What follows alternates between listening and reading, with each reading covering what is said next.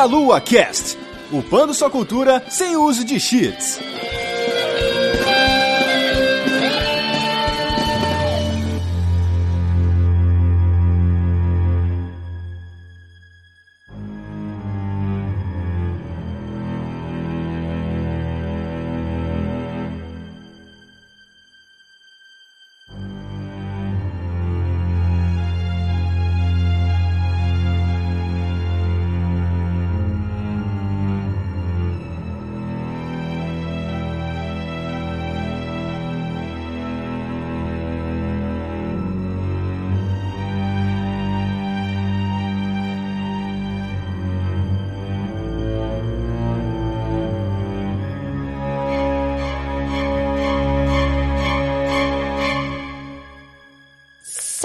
Queridos ouvintes! Começando mais um Meia Lua Cast. Aqui é a Vanessa Reis e eu estou aqui com dois convidados especiais para falar de um assunto extremamente delicioso. Mais um cast de terror para vocês aqui que vocês tanto adoram. E eu estou aqui com a Viv Marquette, nossa querida amiga. Olá de novo! Tudo bom?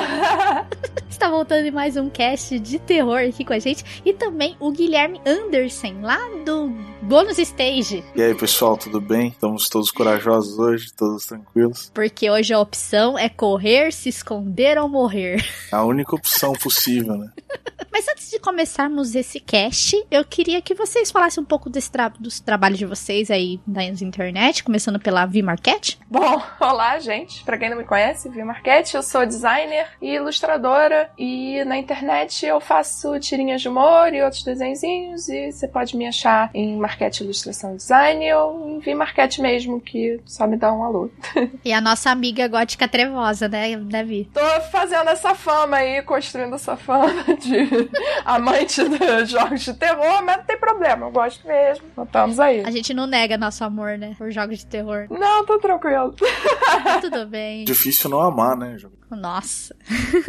Guilherme, fala um pouco do seu trabalho, fala do bônus stage, aí a galera a gente. Cara, eu sou designer também. E lá. É, mas assim, é, onde você pode me achar também é no Twitter ou no bônus stage, cara. Faz um tempo que eu não apareço lá, porque tava com uns trampos aí, uma correria da porra, mas agora Estamos voltando. É, designer normalmente é essa vida aí. Exatamente.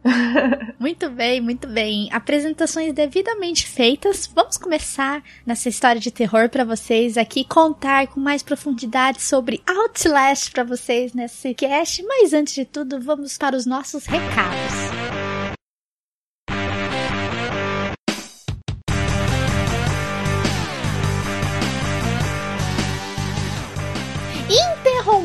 Interrompemos o nosso passeio nessa mansão cheia de aventuras e cheia de descobertas tão bonita chamado Monte Isaac. Cheio de descoberta, muitas delícias. Caio Nobre curtiu Caio isso. Caio Nobre curtiu isso com a presença do ilustre Chris Walker. E eu estou aqui com nossa queridíssima amiga Carol para mais esse spot. Também leitura de comentários que ela estará com a gente no final, né, Carol? Oi, eu de novo. Só entrando de bicão, só. Ah, é, lógico, né? Sempre. E fizemos a nossa pausa, então, na nossa aventura aqui por essa, nesse lindo manicômio, né, de Outlast, para dar alguns recadinhos para vocês aqui. E, primeiramente, está se aproximando o maior evento de games da América Latina, Brasil Game Show. Faltam menos de dois meses pro evento, Carol. Já? Menos de dois meses. Falta o quê? Falta, se não me engano, menos de 50 dias já. Ai, que delícia, cara. Delícia, Está se aproximando e se você não comprou o seu ingresso, você precisa correr porque o evento está se aproximando, os ingressos do fim de semana se esgotam rápido, ainda mais com a presença ilustre de Hideo Kojima que estará entre nós aqui. Fundador e o cofundador da, da Atari também estará no Brasil. O Ed Boon também, então vai ter muita gente legal nesse evento, né, cara? Vai estar uma delícia Brasil Game Show esse ano. Muito. Vai ter o criador também do Pitfall, que também é um dos cofundadores da Activision. Sim, exatamente. Oi, e legal. vai ter a presença maior do que tudo do Meia Lua, sim. Nós! Nós estaremos lá presentes para dar um abraço em vocês. Então, comprem seus ingressos ainda hoje. Vão na Brasil Game Show porque vai estar muito bom. É a décima edição. É muito difícil você encontrar alguma edição de evento assim que tenha presenças tão legais assim. Então, gente, comprem seus ingressos ainda hoje. Vão no evento, vai estar muito divertido. E não se esqueçam de comprar as suas passagens aéreas da parceria com a Brasil Game Show com a Latam, que está com 25% de desconto em todas as passagens aéreas de qualquer lugar do Brasil e do mundo para São Paulo no período do evento. Então, vão lá, gente, vão ver a gente também. E não fique debaixo da ponte, por favor, se hospedem nos hotéis parceiros da Brasil Game Show. Aproveite, veja se tem vaga, porque quanto mais perto do evento, menos vaga perto do local tem. Então, vocês precisam correr para não dormir debaixo da ponte e ter os seus bens furtados. Não durmam no portão, por favor. Não é legal, faz muito frio, gente, é sério. Já se foi o tempo que a galera dormia muito em barraca, né? Só os malucos ainda dormem em barraca. No way, que isso. Caminha gostosa, travesseiro, cobertorzinho. Quentinho ainda, em São Paulo ainda, né? Depois do, do dia inteiro de evento, a gente quer um banho, né? Uma caminha. Tem galera dormia muito em barraca nesses eventos, assim, pra não pagar hotel. Ainda tem uns loucos, é que a gente tá velha, Eva. A gente não tem mais pique pra essas coisas, Eu não. esqueci que eu não sirvo mais pra dormir em barraca. Não, no way, pelo amor de Deus. É isso aí, galera. Vão ao Brasil Game Show. E também vocês podem nos ajudar aqui no Meia Lua através do Padrim, a partir de um real por mês, no cartão de crédito nacional, internacional e no boleto bancário. Vocês ajudam muito a sustentar esse lindo projeto da delícia, o cast mais delícia da podosfera brasileira. Você não vai encontrar outro que não seja o Meia Lua. Nos ajudem aí. Menos que um pão de queijo por mês. Olha só, um real por mês você emagrece. Você emagrece, né, Carol? Um pão de queijo a menos. Economizando café também, você dorme mais cedo, entendeu? Então, um realzinho por mês, galera, nos ajudem aí muito. Vocês vão sustentar esse projeto maravilhoso, Verdinho Delícia, pra vocês aqui, que traz esse cast delícia toda quinta-feira pra vocês. E temos um outro evento, Carol. Temos um outro evento maravilhoso também, que será em dezembro, que é a Comic Con Experience no Brasil. Nossa, gente, é um dos eventos mais legais que tem também aqui no nosso queridíssimo Brasil. E será de 7 a 10 de dezembro na São Paulo Expo. E durante o evento ainda não temos uma data confirmada, mas teremos mais uma vez o Encontro Nacional de Podcasts e o Meia Lua estará presente lá para dar um abraço em vocês, juntamente com a galera do Deviante que estará conosco também para esse maravilhoso evento. Então vão lá, gente. Além de aproveitar o evento, né, que vai ter muita coisa legal, passe lá no Encontro de Podcast se você curte essa mídia maravilhosa que tem crescido e se expandido tanto aqui. Vão lá, dá um abraço da galera, porque é muito gostoso, cara, ver que a galera tá ouvindo a gente, tá gostando. Vão lá, tira uma foto, sei lá, vai conversar com a gente. Enfim, gente, vão lá ver a gente. Coraçãozinho pra vocês, assim. E por último, se você quiser divulgar o seu produto aqui, o seu shampoo, seu creme, seu Monange, o seu creme de pé, sua pomada, você pode entrar em contato diretamente com a Juliana no e-mail jujubavi@gmail.com. É, Carol, agora não dá mais pra gente enrolar não, viu? Não. Não dá mais para enrolar. Temos que pegar a nossa câmera com iluminação noturna. Ai, meu Deus, fudeu. Deu. Fudeu, não tem jeito. E corre. Pega o tênis, pega o tênis pra correr. Exato, pega o tênis pra correr. Não perca o seu óculos se você for miope que nem eu, assim. E não faça igual as, as mocinhas de filme de terror. Nunca suba a escada, velho. Sai pra fora da casa. Mas o que o cara mais faz nesse, nesse jogo é subir escada. É subir escada, exatamente. Oh, meu Deus. O assassino está entrando na casa. Vou subir a escada e entrar no quarto. Não, Não, jumento. se preparem para apenas correr, se esconder ou morrer. Nos vemos no final do cast, galera.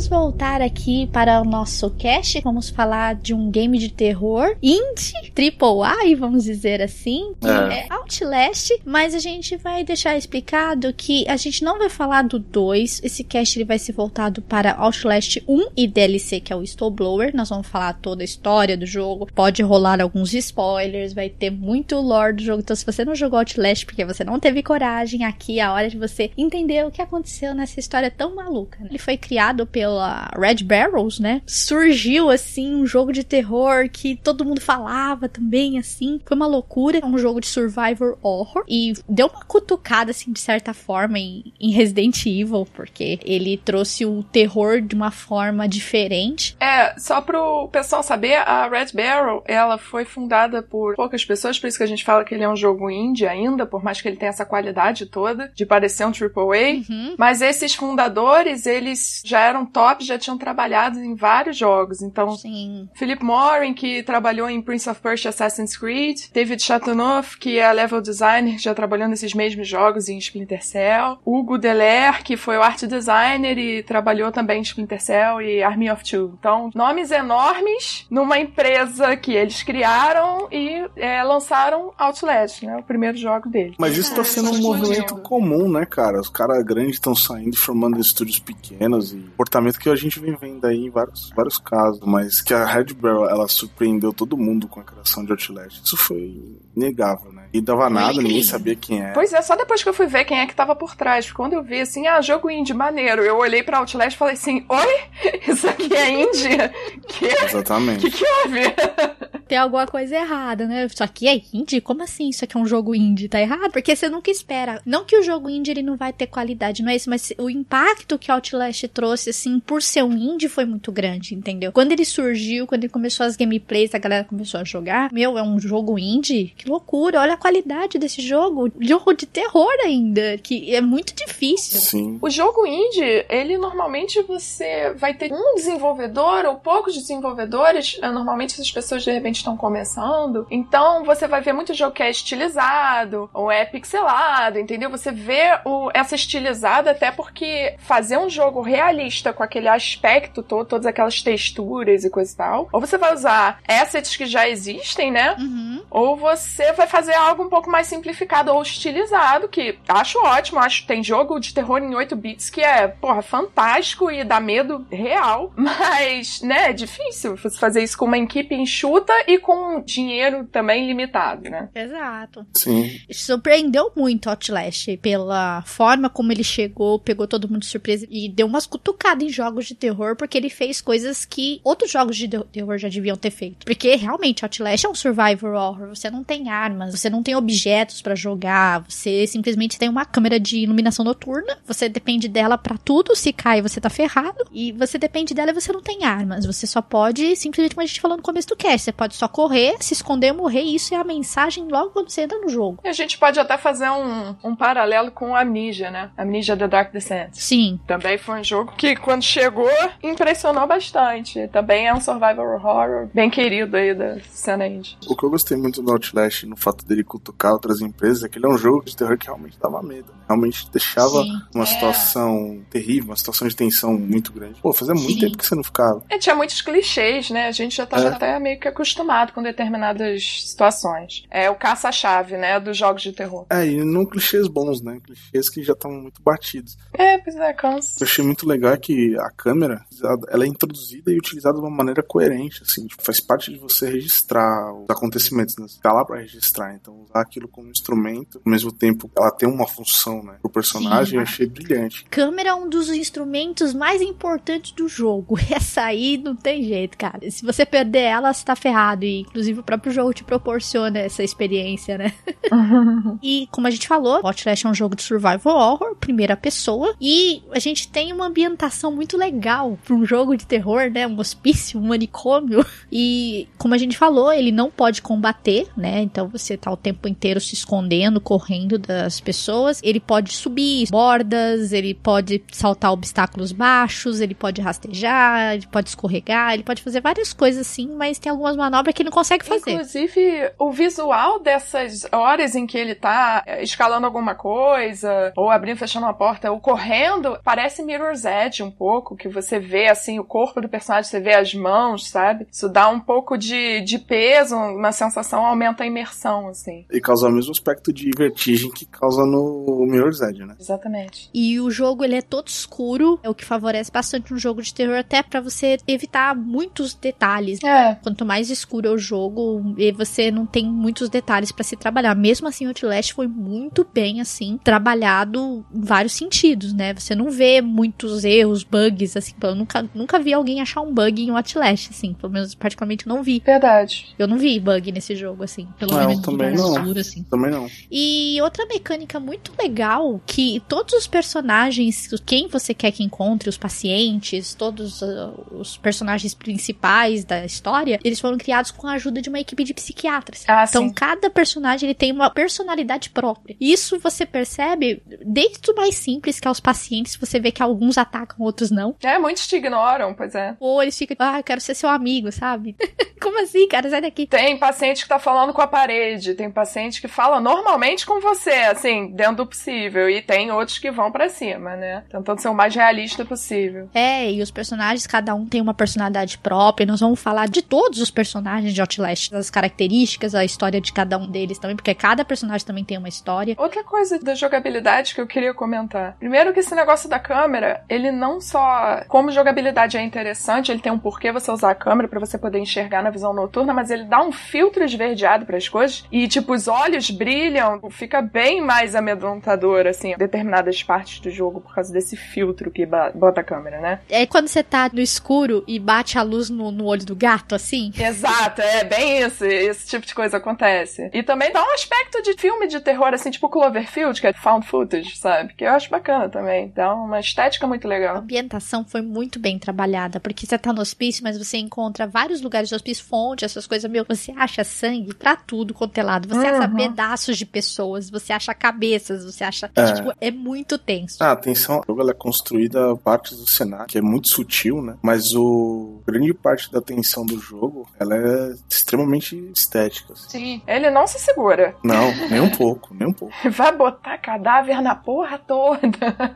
Filho, você não aguenta porque veio, tá ligado? É bem isso. Exato. E os jump scares também eu achei muito bem construídos, assim. Não tem como você passar por esse jogo e não ser pego em nenhum jump scare. Você vai ser pego em vários, entendeu? Normalmente são eventos, assim, que são de script, né? São eventos programados, a maioria. Uma pequena cutscene no meio do jogo. Mas eu acho esses eventos pré-programados muito bem feitos. Quando o cara te acha, te pega, te joga em outro local, sabe? Sim. E ajuda a mover a história pra frente. Eu gosto muito desse aspecto do, do Outlast. E esse negócio de você não combater, eu sou muito a favor. Eu também. Porque, cara, eu acho muito surreal nesses jogos de horror que você anda por aí e fica achando pé de cabra. Quantos pés de cabra você já viu na sua vida? Eu nunca vi um pé de cabra na minha frente, cara. Seríssimo! Isso é um Quem é fato. que tem uma mansão em que você tranca todas as portas e aí esconde as chaves em gaveta embaixo da cama, a outra em cima da, da cômoda, entendeu? Não faz o menor sentido. Ah, você também. nunca fez isso, cara? Pois é, não, eu nunca tranquei todos os cômodos da minha casa e escondi todas as chaves independentemente por aí. Você recebe uma galera na sua casa, tranca as portas e sai fora. E tudo que envolve Outlast também, porque você tem a questão da religião ali dentro. Uhum. Coisas bizarríssimas acontecendo que até o próprio jogo ele fala que é- ele é pra maior de 18. Então você tem cenas horríveis de necrofilia. O jogo pega pesadíssimo. Nossa, principalmente o Whistleblower. O Whistleblower é bem pior. Cara, eu discordo, eu não acho o Whistleblur pior. Sério? Eu acho. Achei o Whistleblower com cenas. Não, o Whistleblur tem cenas muito pesadas. Tô dizendo que assim. É, ah, não, é disso que eu tô falando. Não tô nem falando da história, Eu não. não, não estou dizendo assim, tipo, não, veja bem, o Whistleblur é leve. Não, não, não. O Whistleblor é pesado pra cacete. Que eu achei o Outlast, primeira parte, muito mais pesado por situações de como ele te coloca nessas situações, assim, tá ligado? O Outlast, ele constrói cenas de peso melhor e mais gore, mais tenso do que o Whistleblur. O Whistleblur tem uma cena em específico que eu acho muito pesada, mas tirando ela, eu acho ele mais de boa. Entendi. Tô falando mais de, tipo, os gráficos soltos, né? Não tô nem falando da, da tensão psicológica. Tô falando realmente de- do visual. Achei o visual do Whistleblower mais pesado. Mas por essa cena, realmente, eu já sei que cena você tá falando, é ela mesmo que eu tava em mente quando eu falei isso. Não tem como negar, né? Essa cena. Se eu fosse é, pensar na coisa que mais me chocou no Outlast como um total, a minha mente vai para lá, entendeu? Ah. É meio tenso. Gente, quem tá escutando isso não sabe que a gente tá falando, tá curioso pra cacete, né? Mas a gente chega lá. Incentivo para você continuar escutando. Exato.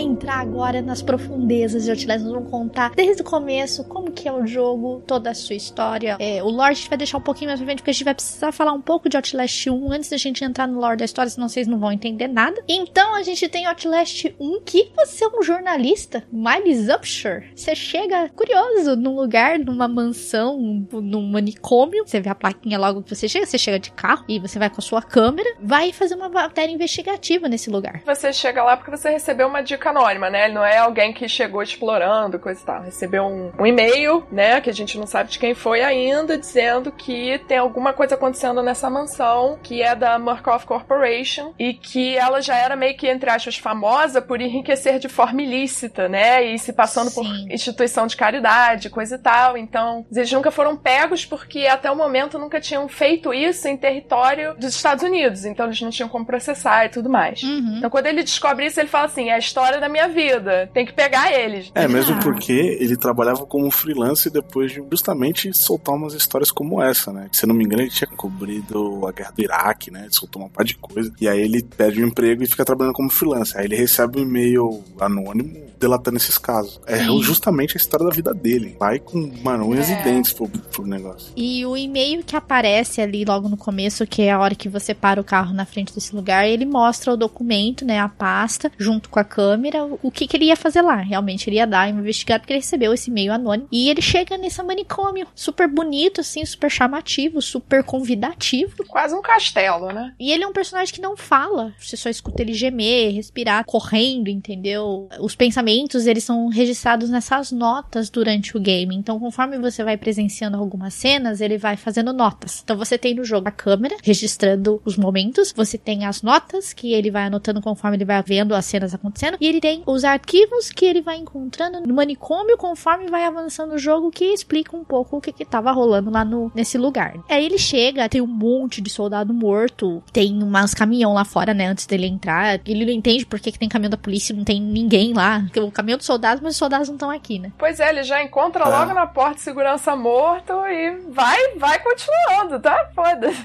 Eu cheguei e falei, nossa, cara, já vou ser recebido a tiro já, tô vendo.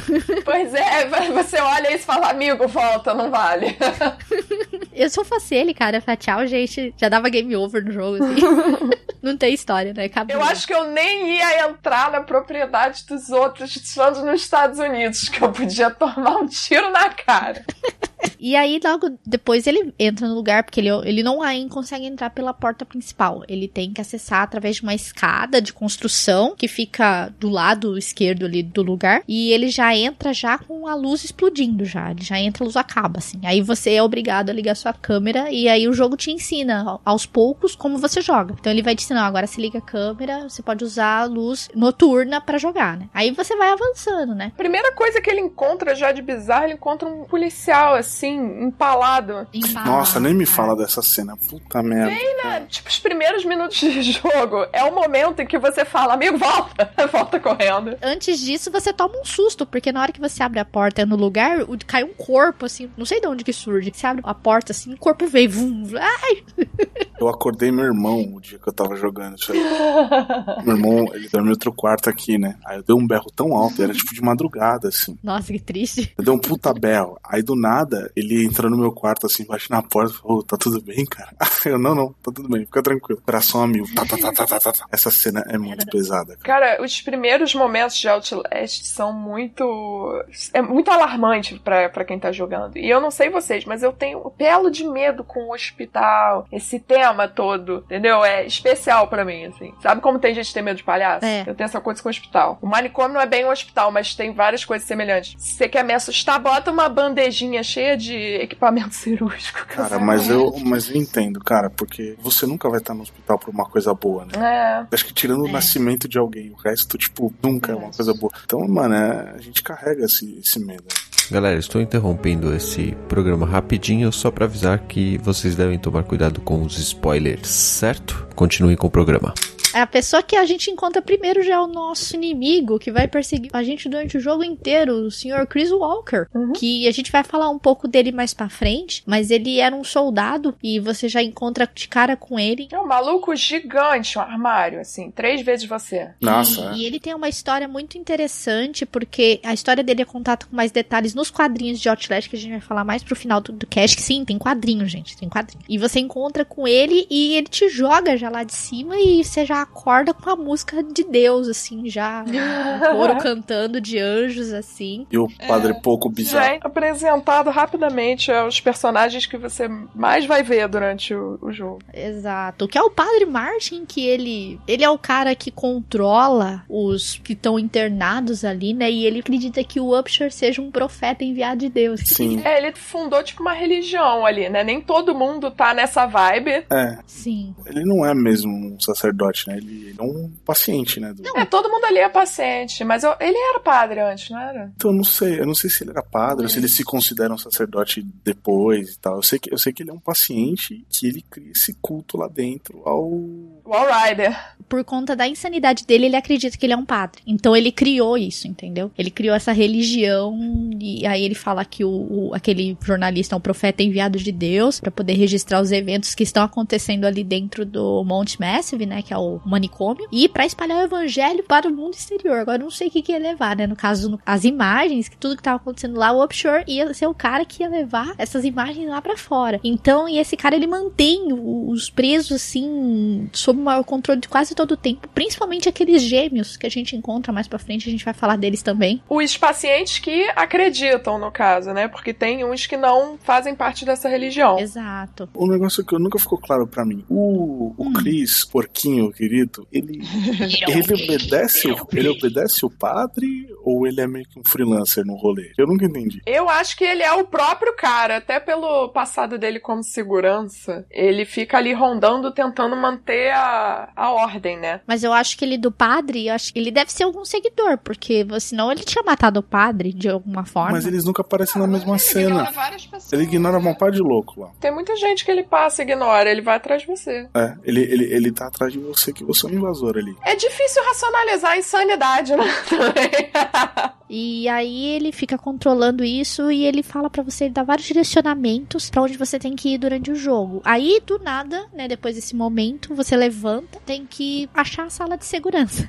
você encontra o Chris, que é aquele maluco gigante. Aham. Ele te joga do segundo andar, né, do mezanino. Você cai, encontra o padre e aí você, aí que você apaga um pouco, né? Não, você Sim. apaga quando você cai. Aí quando você acorda, o padre tá lá. Aí você apaga de novo, quando você acorda, o padre também não tá lá. É. Nessa hora você tem que levantar e procurar entrar, ir pra sala de segurança pra tentar encontrar contato com alguém, tudo, no- ligar os computadores e é a hora que a energia acaba e você precisa descer naquele, naquele, naquele esgoto lá. E, e aí é a hora que você começa. Na verdade, você começa a suspeitar do padre nessa hora mesmo. Você fala, não, esse padre tá causando. Porque é ele que desliga a luz. Você vê ele desligando a luz. Uhum. É verdade. É ele que desliga a luz. É porque ele não quer que você saia de lá. Ele quer que você fique pra registrar os eventos. Aí ele te deixaria sair. Seria isso. E nas paredes, durante o jogo inteiro, você vê muita coisa escrita e, e manchada com sangue, e é sempre coisas com temática religiosa. Então tem cruz de sangue, tem God always, não sei o que, tem umas mensagens religiosas e você pode se guiar por elas, inclusive, pra você achar o teu caminho. O que eu acho legal é que, assim, Outlast por si só, mesmo um como o Whistleblower, como o 2, eles trabalham muito temática de religião. Uhum. Tanto que a primeira frase que você lê quando você é arremessado lá. O negócio é espalha o evangelho, um negócio assim, não é? Tá escrito em sangue É. assim na madeira. Espalha o evangelho, descubra o evangelho, um negócio assim. Aí você fala, pô, fudeu, né? Você tá religiosa e eu tô aqui no meio dessa desgraça. Tô no meio dos loucos aqui, né? que estão seguindo um padre maluco, né? Aí depois disso você tem que descer, ligar a energia, mas quando você volta e consegue, você você acaba tendo que se esconder no armário porque o Chris Walker tá de volta atrás de você. E só falando um pouco agora dele, ele é um ex-soldado do exército dos Estados Unidos que ele serviu no Afeganistão, cara. Aí ele usa a força dele pra arrancar a cabeça das pessoas fora do corpo. Ele é um psicótico colecionador de cabeça. Provavelmente aquela sala que você entra lá que tá o cara empalado, provavelmente era a sala do Chris Walker, porque só tem Ah, cabeça, sim. cara.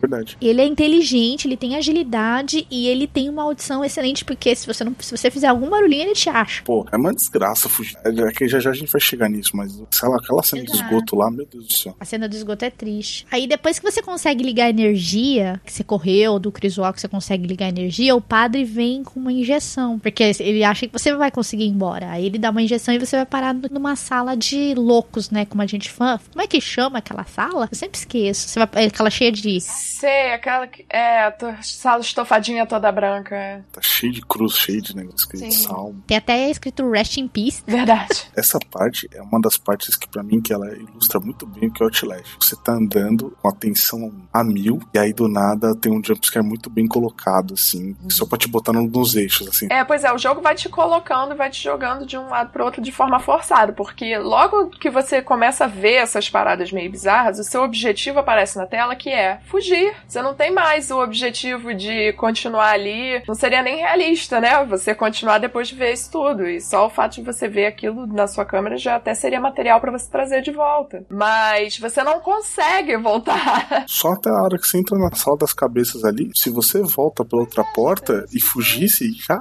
era o suficiente. Não precisava fazer mais nada. Mas ele, a gente é burro e sai pela outra porta. Não, mas é o jogo te força. Só o fato do Chris aparecer ali, te jogar pra baixo, é o jogo vai te afastando cada vez mais da saída. E aí você é colocado nessa cela e na hora que você sai, como falou, né, a gente encontra a verdadeira face do Outlast, né, que você encontra vários malucos, né, os, os internos, né, você encontra eles já a hora que você abre a porta. Então você tem pessoas presas dentro dessas celas, você tem os caras batendo a cabeça lá embaixo. Da cabeça dá nervoso. O cara tá amarrado e ele vai de um lado pro outro e vai tum, tum na parede. Aí ele vai pro outro lado e bate a cabeça. Eu falei, gente, ele vai morrer. Ele caga pra você como se não existisse. Ele passa por você, bate a cabeça no pilar assim e foda-se. E aí é quando você encontra a nudez no jogo, né? Essa é uma das primeiras cenas de nudez, que é dos gêmeos, né? Que a gente já falou dele. Essa cena dos gênios é fantástica, porque o diálogo deles é sensacional. Eles conversam da forma mais educada e eloquente do planeta sobre pegar você e, ah, eu quero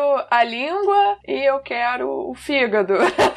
a ele, são seus. E o outro educadaço, são seus, tudo bem. Tipo assim, vamos matá-la agora? Aí o cara, não, o padre não quer que ele morra agora. É, seria Não, indelicado. assim, não seria educado. É. E a minha vontade era sair correndo, só que eu queria muito ver o diálogo. Eu ficava parado lá olhando. Aí tipo, eu, é. tentava, eu tentava não olhar pro pinto dos caras que tá certinho, assim, embaixo da, da aba da cela, assim. Aí você fica meio dividido entre olhar pros caras, que ficam muito assustadores se você botar uma, uma noturna. E você vê, cara, como a produção trabalhou tão bem no jogo, cara. A personalidade desses gêmeos pô, é muito, muito doentia, cara. Personagens são diferentes, cada um pensa de um jeito diferente. Você vê como que ele se trata. Vamos fazer duas pessoas doentes? Como? Ah, vamos falar, tipo, conversando educadamente, como comer um fígado de outra pessoa. Meu, é muito legal, cara. Eu achei muito bacana isso do jogo. É, traz uma riqueza, né? Como se ele estivesse num açougue, assim, né? E você fosse uma peça na vitrine. Porque, assim, a- até esse momento, o padre não era louco. Louco, o paciente. Pra mim, tava lá. O padre, que É. tava lá no hospital, beleza. E os outros loucos que apareceram, eles não raciocinavam pra mim. Eles não tinham raciocínio. Eles só estavam lá, tipo, agindo daquela maneira do mesmo cara, do jeito do cara que bate a cabeça no pilar. E esses eram os primeiros Entendi. loucos que eu falei. Esses caras pensam. Esses caras estão tramando contra mim. Fudeu. É aí, essa hora que o meu cagaço bate em níveis extraordinários, assim. Porque a hora que começa aquela sensação de ca- claustrofóbica, né? De você tá preso numa cela. É, aí você descobre o que que é Outlast, cara. É a partir daí que você já tá, olha, você tá na merda, cara. Pode, se preparar porque vai vir mais merda ainda. E já tá tá tenso faz tempo. Essa hora assim é que, que o sinal bate lá em cima, porque já tá tenso há muito tempo. O jogo fica tenso assim, bem consistentemente, assim, principalmente no início, eu diria. Que depois você, bem ou mal, você meio que se acostuma. Se acostuma. É, é que chega uma hora que a sensação de sobrevivência, né? Dane-se, agora foda-se, agora eu vou sobreviver e acabou. Mas esse, até esse pedaço você tá curioso, você quer saber.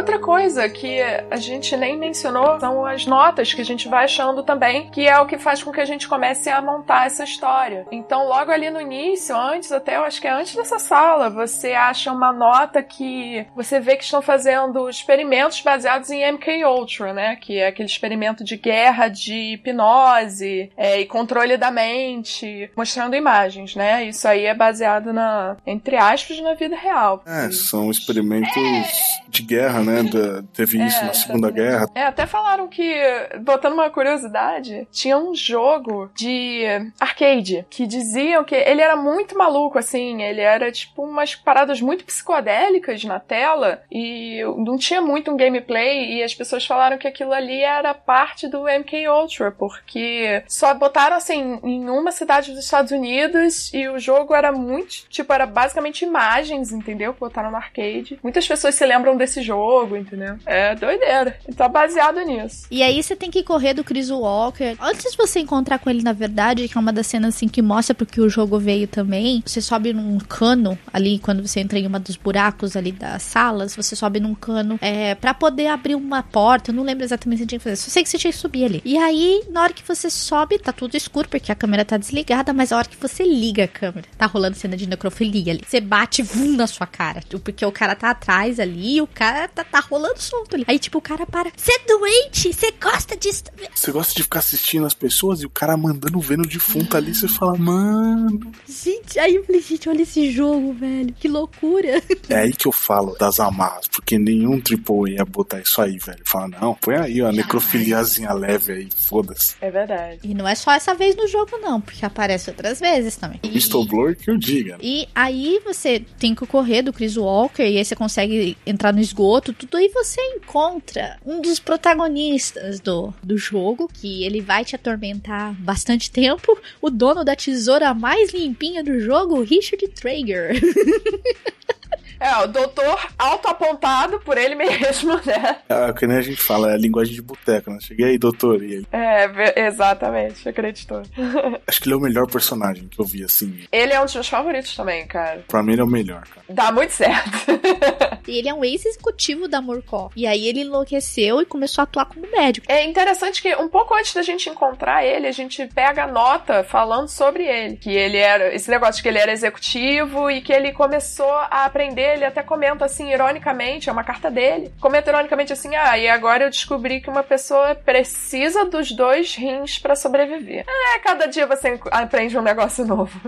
Aí você vê que é ele que tá mutilando todos os pacientes, porque os pacientes também, eles têm um rosto extremamente mutilado, rosto, corpo. Você vê que eles são todos costurados, entendeu? Então, realmente tem alguém retalhando todo mundo, né? E o fato de você saber isso, quando, caso você tenha lido a nota, né? Quando você encontra ele, dá aquele cagaço maneiro, que, ah, que bom que ele me pegou aqui. Tá todo mundo retalhado, você só fica pensando, quando é que eu vou ser retalhada, né? Eu falei assim, puta, ele é um paciente e tem uma sanidade. Você vê que ele te põe na frente da saída, assim, ó, de cadeira de roda, assim, amarrado na frente da saída e fala, então, eu poderia te deixar sair. Aí você, fudeu. E ele também ele ajudou a, de certa forma, encobrir todas as atividades ilegais com, a história dele, né? Que ele ordenou a institucionalização de de- delatores potenciais, como o que no caso que estava acontecendo, que era o, um deles era o David Anapuna, para que pudessem ser experimentados até a morte. Então ele, ele praticamente ele foi o cara que cobriu todas as atividades ilegais da Burkhoff. E é isso que eu acho muito louco. Quando o whistleblower entra, você começa a fazer umas ligações mais pesadas. E não sei até Sim. que ponto que esse cara enlouqueceu ou que ele foi mandado pra lá pra ser apagado. Pois é, pois é. Bom ponto. E ele tem muito humor negro, cara. Você percebe a hora que ele tá conversando com você. Na hora que você é pego por ele e ele coloca você na cadeira de rodas, cara.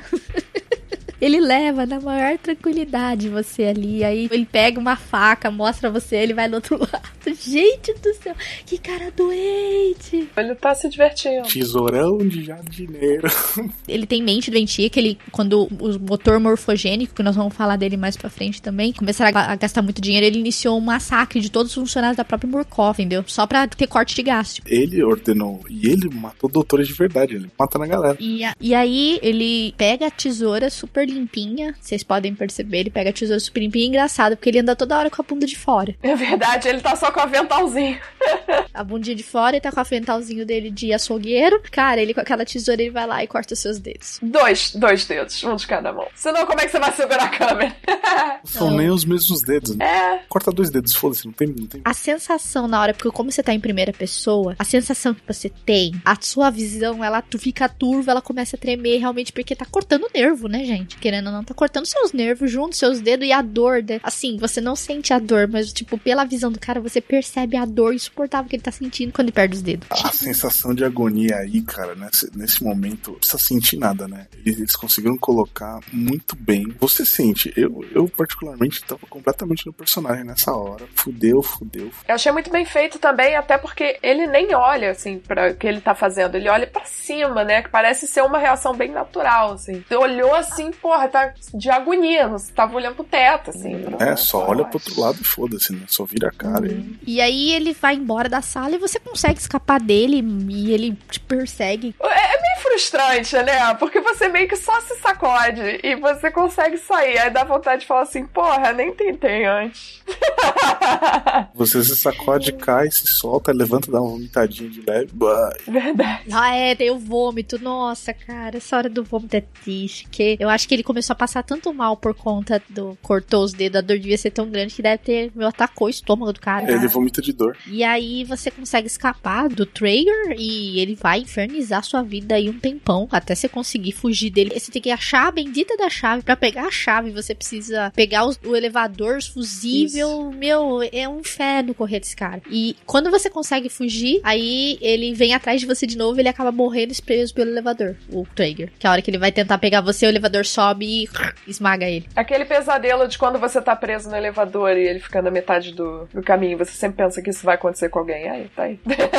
Essa cena de você fugir dele e caçar a chave foi uma das que eu fiquei mais tempo preso no jogo. Ele é um uhum. perseguidor muito implacável pra cacete, assim. Tá sempre atrás de você. É. Ele é muito inteligente. Não passa ele batido é. igual o Chris. O Chris passa batido várias vezes por você. É, se você tiver no stealth devagarzinho sem fazer barulho, você consegue escapar do Walker. Exatamente. Do doutor não, velho. Não existe isso. Às vezes ele te acha até debaixo da cama, cara. Que é uma das coisas do jogo. Dá pra você esconder debaixo da cama, né? e aí você consegue escapar dele, né? Tem que sair para fora do prédio. E aí que você encontra de novo o padre. Ah, agora você vai para lá, né? Aí você vai lá, que é um tonto, seguir o padre, né? e aí você encontra de novo o Chris Walker, né? Que ele correndo atrás de você. E aí ele corre do Chris Walker de novo. Ele consegue fugir de todos os inimigos possíveis. Você encontra a bendita da fonte com sangue. E, gente, é engraçado porque, meu, você vai lá fora, tá chovendo, velho. E você não enxerga merda nenhuma que tá na sua frente. Você só enxerga mato. Você não enxerga mais nada. Você só enxerga chuva e trovão. E aí você não enxerga nem o Chris Walker que tá lá fora. Não, o mais legal é que assim, a gente pulou umas partes aqui que a gente não citou, mas que assim, só pra não passar batido, que a gente falou dos gêmeos, falou super bem deles, a construção de gore desse jogo, ela vai acontecendo de uma maneira tão gradativa que é justamente nessa hora que a gente fala que você perde os dedos que a partir daí você começa a não ligar mais. Até então, aquela parte que a gente foge dos gêmeos, que você explode e cai no negócio lá de corpo, pô, aquela cena é muito ah, ah, sim. E assim, quando você chega nessa parte padre, você chega justamente na capela que tem a seita dele, você já não se importa mais com as pessoas vão morrer ou não. Não, é o que eu falei. depois de determinado determinado momento do jogo você se acostuma. E é o que eu acho mais bizarro desse jogo, faz você se acostumar com essas coisas. É isso que eu achei muito tenso, cara. É, mas uma própria pessoa nessa situação também se acostumaria, assim. As, as pessoas se acostumam com cada coisa. A gente não tava naquela situação, né? A gente tava jogando, cara. Olha como o jogo conseguiu te colocar dentro do universo. Sim. E aí depois fala para você ir atrás dele no templo, né? E você tem que chegar através da ala feminina, você passa pelo esgoto, você encontra de novo o Chris Walker correndo atrás de você. Aí você tem que ligar as benditas das chaves lá de água lá. Os... Você tem que obrigatoriamente passar por ele. Então, você tem que ser muito stealth essa hora. Tem que tentar passar o máximo possível por ele sem ele te pegar. Até você conseguir chegar no bendito do templo. Mas antes disso, a gente tem a, a primeira aparição aí do Wall Rider, né? Ah, é verdade. Antes da gente ser perseguido pelo Chris e tal, você tá saindo. É outra coisa que você só leu em notas, né? Sobre o que, é esse projeto Wall Rider. Isso aí você vai se informando por essas folhinhas que você vai achando. É, você sabe que tem esse projeto rolando, que tem um doutor chamado Dr. Wernick por trás e que tem toda essa coisa rolando, que é baseado no MK Ultra e tal. E o padre chega a falar, o Our Lord, né, o nosso senhor Wall Rider. Então você começa a escutar aquilo e não sabe do que se trata. E aí tem uma hora que você vai sair pela porta, né? Você abre a porta, ele vem um jump scare, é fantasma preto assim, você não sabe que porra é aquela. Aí você já acha que o jogo é todo baseado realmente num sobrenatural, porque até aí você fica é sobrenatural, não é? É só loucura, né? Mas o All Rider não aparece naquela primeira vez que você vai pros esgotos? Primeira aparição dele é a hora que você entra numa portinha lá fora, que você consegue a chave. Tá indo pro pátio, né? Mas esse que é bizarro. Antes de você, que você vai fugir do Billy, Ah, a você ganha umas bombas, vê. que ele passa um fantasma no fundo, assim, ó, lá no fundo um do corredor. vídeo. Tem o vídeo que ele ataca os guardas, beleza, que foi um, Isso, um isso. ser invisível. Mas uma hora que você tá no esgoto, você tem que ligar duas bombas. Uma que você, você liga a manivela assim, aí se esconde no armário, que aí vem o... Antes de você entrar nessa cena, passa um fantasma na frente, assim. Você não sabe se é Uhum. a alucinação do seu personagem. Depois que você vê o All Rider, eu concluí que fosse o All Rider. Eu não sei se eu vi isso, cara. Mas também pode ser o tipo de coisa que a gente simplesmente não viu, né? Porque, nossa, sombra lá no fundo. Você pode até estar olhando pro outro lado. É verdade. E diferente dessa cena da porta. A cena da porta não tem como perder. Obrigatoriamente você precisa passar por ele. Você dá de cara com ele. Isso é bizarro porque ele não pega você, simplesmente ele passa por você. Então aí você tem a primeira aparição do Wall Rider, que é lá embaixo, né? Na hora que você vai nos esgotos. Mas essa hora. Mas caso você tenha perdido. Caso você tenha perdido, a primeira aparição dele foi nos esgotos. Porque é bem Ah, passível de você perder. Porque, tipo, eu entro e olhei pro lado. Se eu ficasse, ficasse mais tempo olhando pro lado ali, ia passar e eu não ia ver, velho. É, porque você fica o tempo todo tenso, entendeu? Não tem como. Você fica prestando atenção dos lados. Possível. Depois que você corre do Walker lá fora, tudo, você consegue a chave pra entrar naquele corredor. E aí você dá de cara a segunda vez com a Rider. Aí ele vem bem na sua cara. Não tem como perder.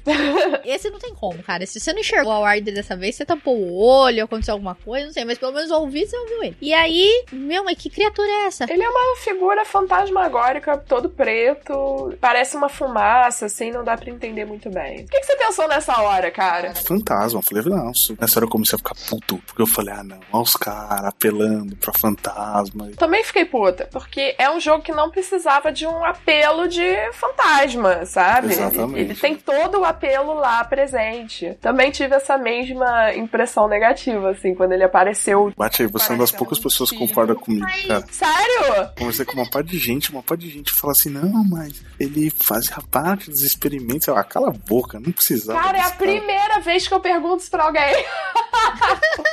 Ótimo, ótimo. Estamos todos com bom consenso aqui, então. Mas o que, que você achou, Van, quando você viu o Wall Rider aí na tua cara? Eu achei bizarro, porque até o momento você tinha pessoas reais envolvidas numa Sim. loucura chamada Murkoff, entendeu? Pessoas fazendo experimentos, e aí você dá de cara com a Rider, que é uma sombra do nada. De onde tu veio, velho?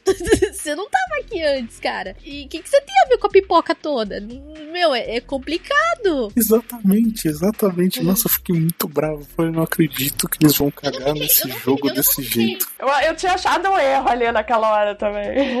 Eu não fiquei brava, eu achei muito estranho. Porque até o momento você tinha, como eu falei, pessoas. Mas você tava aberta, né? Sim, eu falei, bom, vamos ver o que, que tá rolando. Porque eu não sei o que, que esse fantasma deve. Às vezes é alguma coisa envolvida com ciência, a gente não sabe. Vamos ver o que, vai acontecer daqui pra frente. Esse era meu medo. Eu falei, se essa porra não for fantasma, porque assim, eu já tava puto que tinha fantasma. Eu falei, se essa porra não for fantasma, isso deve ser alien nesse jogo. eu vou bater na minha cara com ele. Cara, não me passou pela cabeça ser algo além de um espírito por causa de toda a temática religiosa que tava tendo já. É, mas eles falam de nanotecnologia. Na hora que eu vi ele, eu comecei a lembrar da nanotecnologia. Uhum. Bom, mas vamos seguir. Aí a gente chega na capela, né, galera? Aí chega na capela, que é uma das cenas assim, muito bizarra, porque na porta da capela os gêmeos já estão lá. Você já fica assim, fala, pô, eles estavam atrás da grade, agora eles estão na minha frente. É. Eu vou virar janta hoje. hoje a janta sou eu, né? A janta sou eu, vou virar churrasco. Aí você entra e o padre tá pregado na cruz, velho. Oi? Como assim? Exatamente. E ele começa a falar palavras, gente. Olha, é necess... tipo, necessário que alguém se sacrifique. Eu falei, essa porra é Jesus aí, velho. Olha o que esse cara tá fazendo. Quem tira ele já. E os caras cara, joelhado, adorando ele. É uma cena bem marcante. O apelo visual dessa cena é absurdo, cara. Porra, é o símbolo sagrado de uma religião ali. Você tá botando bagulho. Falei, mano, essa hora eu olhei e falei, nossa. Isso vai dar uma treta maligna. Exatamente, foi. Os caras tiveram coragem pra caralho. Cara, e assim, eu sou cristã. E eu olhei para aquela cena e falei, caraca, velho. É que assim, eu não me choco, porque assim, é um Sim, jogo. é uma ficção. É uma ficção, é um jogo, ok. Eu não me choco com esse tipo, porque a gente tem que aprender a separar as coisas. Uhum. Mas eu imagino pra pessoa que tá vendo aquilo, ela se choca. Aí o cara já leva pro outro lado. É chocante entendeu? até pra quem não é religioso. É uma cena chocante. É, é uma cena chocante em si. Ele fala assim: não, então tá aqui chave do elevador. Pega aí. É, pois é, mas filma aí, hein? Filma aí que eu preciso de testemunha. Sim, é na hora que você pega os caras. Então, beleza, então vamos lá. Risco fóssil de bufos. Meu Deus. Pois é. Morreu, já era, queimou. Crucificado e em chamas. Vocês lembram o que, que você escreve nas suas anotações dessa hora? É muito engraçado. Eu não lembro. Qual é a anotação que ele faz essa Ele hora? faz a anotação dizendo assim: só o, fader, o padre Martin mesmo para querer tentar superar Jesus na maneira de morrer. Nossa, é verdade.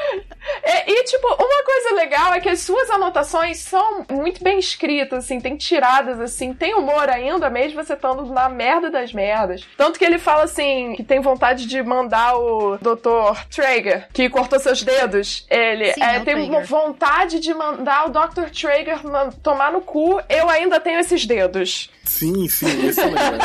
Esse é cara. É sensacional. O pior do Outlast, eu entro tanto no mundinho quando eu jogo esse tipo de jogo. Outlast foi um dos que mais me botou no mundinho, assim. Então eu não conseguia ficar relaxado o suficiente pra ler as anotações. Então, como eu gravei grande Ah, parte do sim. que eu joguei, eu lia na hora que eu tava editando o vídeo, tá ligado? Eu tava editando o vídeo, aí eu, ah, deixa eu ler o que ele escreveu aqui. Aí eu parava e lia, porque na hora do jogo eu não conseguia. Quando eu tô né? jogando, eu também não consigo ler, e se eu ler, eu não absorvo direito, tá ligado? Exatamente. Eu fui ler tudo depois. Então, aí você lida com essa cena e ele queimando, e aí ele te dá a chave do elevador. E o sacrifício dele, ele fala que ele vai oferecer a vida dele pro All Rider, ou seja, ele tá oferecendo a vida pra aquele bicho, fantasma, não sei o que que é. Fantasma. É, aquele fantasma que você encontra lá atrás. E tipo, você não entende, meu, que merda é essa de All Rider? Até, e você não entende, entendeu? Mas pega a chave do elevador, Assim, é até compreensível. que ele consertou o elevador, se o cara é louco, consertou o elevador, vai levar pro inferno.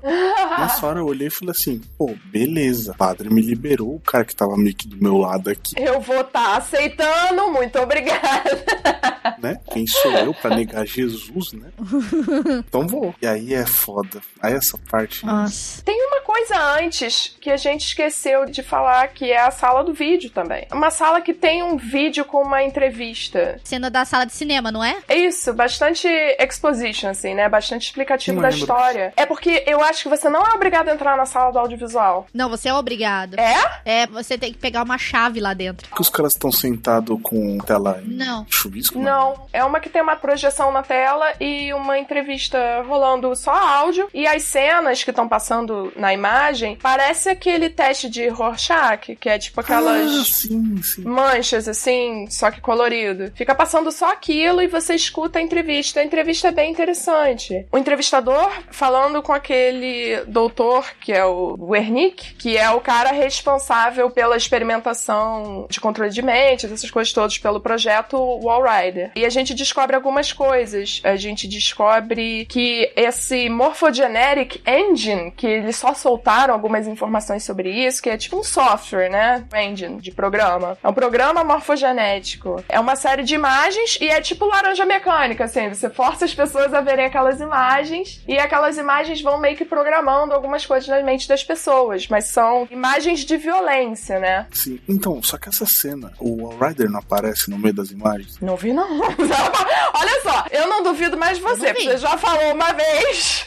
Eu não tinha visto. Então, é que esse daí eu não, eu não gravei. Esse daí eu joguei depois, porque tipo, eu tinha parado mesmo. Hum. O problema é que eu lembro. Depois que eu vi o Rider, eu falei, ah, porque eu tive a impressão de ter visto, mas não, não tenho certeza de dizer. Porque o fantasma eu tinha certeza porque eu lembro que tinha visto e tinha gravado. Agora que você não lembra. Certo. Não lembro de ter visto também. Eu lembro que eu tava só prestando atenção na história, né? E eles falaram também que apenas as cobaias que testemunharam cenas horríveis, assim, nesse contexto eram cenas de guerra, e tinha aquele medo visceral, e tinha passado por isso, é que conseguiam ativar é, esse programa morfogenético, né? Então a gente tem esse pedacinho de história. E o Wall Rider, ele é o resultado do experimento, né? Mas ele não foi a única cobaia, ele é a única cobaia que consegue passar. Não, a cobaia, na verdade, é um paciente, né? Que é o Billy. Ah, é, pode crer. Na verdade, a gente acha um- um- uma nota sobre esse personagem, o Billy, lá no início, quando eu mencionei aquele negócio que vem até escrito MK Ultra no, no topo, vem assim, paciente Billy. Mas ele fala que era só estado de hipnose e sobre lucid dreaming, né? Como é, tipo, você sonhar e controlar o seu sonho. Sonhos lúcidos. Inclusive, o Meia Lua tem um cast gravado sobre sonhos lúcidos. Compensa até a galera ouvir aí pra entender um pouco o que, que se trata de sonhos lúcidos que a gente vai falar aqui de Outlast. É, o aí, roda bastante em torno disso. E é isso. Era só essa cena. Bem lembrado dessa cena. É... Importante. E então, você vai pro elevador pra tentar fugir, mas o padre consertou o elevador igual ao nariz dele, porque ele te leva lá pro inferno. E você vai parar no laboratório secreto da Murkoff, cara. Cara, eu lembro dessa cena, você passando pelo primeiro andar, pelo terra, assim, ó, devagarzinho. Eu falei, gente, que lugar é esse, velho? Desculpa, eu lembrei de um negócio importante. Oh, no meu final, Deus do céu. É um detalhe, mas eu achei importante. Porque no final dessa entrevista com o cara, uma das últimas frases que o Dr. Wernick fala é: Nothing is supernatural. Nada é sobrenatural. Verdade. Achei bem importante pra eu começar a desfranzir a minha testa do porra do negócio do Wall Rider. Foi o que eu te falei. Eu falei, então essa porra é de alien. Cara, não passou alien pela minha cabeça. Só me passou, tá, me explica essa porra, estou esperando. Nossa, cara, foi louco. Depois disso, a gente, ao invés de você parar lá fora, você vai parar lá no inferno. Você acha o laboratório secreto da Murkoff e você começa a andar naqueles corredores brancos. Tipo, meu Deus, onde eu tô? Aí você começa a ver raio-x, sangue, órgão explodido na parede. O laboratório tá na mesma condição de que o resto do asilo, né? O laboratório não foi poupado. Não. Só os computadores funcionando. Vocês podem reparar que nem os computadores estavam inteiros, todos funcionando, Windows praticamente. Eu inteiro. acho que os pouquinhos lá jogavam League of Legends, cara. Isso não faz sentido nenhum computador estar quebrado. E aí você tá andando por lá, inclusive você encontra o Dr. Vernick lá dentro. É, exatamente. O maluco tinha nascido em 1918, mas tá lá vivinho. Tá vivo! Então, aí você conclui que esse cara fazia o quê? Ele experimentava essas coisas na galera durante a Segunda Guerra. Esse nazista maldito. Sim, mas é isso mesmo. né? Depois que você encontra com ele, ele começa a contar a história pra você do que, que eles estavam fazendo. Só que ele deu uma engambelada da hora ali, né? Porque na verdade ele meio que deu uma mentidinha ali, porque ele tinha feito merda, entendeu? Ele sabia o que ele tinha feito, ele sabe que ele cometeu crimes, então ele deu aquela enrolada. Olha, pra gente sair daqui, você precisa fazer isso, né? É, ele explica que ele devia estar tá morto e o que tá mantendo Sim. ele vivo ali é o Billy. O Billy é o hospedeiro do Wall Rider. Aí ele fala que o, o Billy está lá embaixo também. Ele mente pro Billy. Ele fala pro ele Billy que ele é pai Billy, dele, né? Ele fala que o Billy acha que ele é pai dele. Sim. Como ele chegou a essa conclusão, não sabemos. Deve ter induzido, sei lá. Ele me lembra muito aquele personagem do Hannibal. Hum. Queima ele, lembra que ele fica de cadeira depois, todo desfigurado? Me lembra muito esse personagem. Eu não sei qual é. Eu não conheço esse do Hannibal, tô tentando lembrar, mas eu não lembro dele. É, aí ele explica que o Billy tá lá sendo mantido vivo por máquinas e que pro Wall Rider desaparecer e para eles poderem sair dali, ele tem que matar o Billy, que vai ficar tudo lindo, Exato. tudo certo. É, nossa, como se fosse a coisa mais fácil do mundo. Aí você sai de lá e. Vai dar tudo certo! Nossa, vai dar tudo certo. Nós vamos sair daqui vivo, feliz, num campo de arco-íris. Depois você vai atrás de como desligar o Billy, você dá de cara com quem? De novo, o Chris Walker. Só que é uma das cenas assim mais terríveis do Nossa. jogo. Porque a hora que você vê, porque não tem, já é uma meio que uma cutscene, porque não é você. Vai ter uma hora que você vai conseguir pegar a câmera para registrar o que tá acontecendo. Mas a hora que o Chris Walker pega você, vem o Wall Rider e empurra o Chris Walker e começa uma batalha ali. E, tipo, o, o, Chris Walker batendo em alguém que você não enxerga, porque olhando assim a olho nu, você não enxerga o Wall Rider. E aí, o que acontece? Você pega a sua câmera e a hora que você liga a iluminação noturna, aí você vê o Wall Rider. Porque até o momento você não vê nada, você tá, tá lutando contra. Se você não ligar o Night Vision, você não vê ele direito. Então. Na verdade, aquilo não é nem uma luta, aquilo é um espancamento, né? Não, um espancamento, porque. meu, execução, né? O que, que tinha ali em cima? Era um ventilador? De ventilação, é. Funcionando? Porque, pô, mano, o cara virou carne moída. Sara barra ali, não sobra nada. Não, só tem sangue ali. Não tem mais nada. Que é um show de horrores a hora que você vê. Aí você vê meio com. Tô pior do que. você começa a ver, cara, que você, putz, agora eu tô na merda, cara. Sempre que eu vejo alguém explodindo, eu lembro de Corpse Party. Eu também. Nossa, diretão. então, aí você levanta e vai de novo em busca de desligar o Billy, né? Aí é a hora que começa a perseguição do All Rider atrás de você. É, o All Rider, né, claro que vai tentar proteger o Billy, que é o hospedeiro dele, e o doutor também, porque rola um amor aí. Exato. E só pra curiosidade, né, o Dr. Rudolf Né, é um ex-cientista nazista. Olha o nível do cara. Uhum. Ele tinha realizado experimentos com produção e controle de nanotecnologia em Hitler na Alemanha, velho. Foram longos. Meu, e ele era parte do programa e começou a utilizar as habilidades do cientista estrangeiro para suas próprias necessidades. Aí ele trabalhou pela primeira vez em Los Alamos, antes de ser transferido para o Monte Massive Asylum, que é esse lugar que é o do game, que estava secretamente sob o controle do governo com disfarce de asilo para loucos, né? Como a gente já falou da Murkoff. E a morte dele foi falsificada em 2009, né? Como a Vi falou, ele é de 1900 e bolinha, né? Ele, é, ele morreu, na verdade. Isso. E aí ele continuou com a pesquisa dele e tudo. Aí ele diz que a única razão, né, né, que a gente tava falando, de estar tá vivo é porque o hospedeiro do Alright, do Billy, tá vivo. Então aí ele tem uhum. que dar um jeito. Enfim, aí ele tem que sair de lá. Aí tem chefão. aí é o boss, cara. O Alright começa a perseguir você infinitamente e ir atrás de você aqui no inferno. Uma das piores horas é a hora que você começa a subir escada. Porque você passa por aquele espacinho, você sobe não sei quantos lances de escada para chegar lá em cima. Não acaba nunca aquela escada. A hora que você chega lá em cima, se você não for esperto e você tem que pular. Uhum. É tipo, se você não pula na hora certa, você morre começa basicamente a subir tudo. Tudo de novo e a musiquinha atrás de você, tudo outra vez.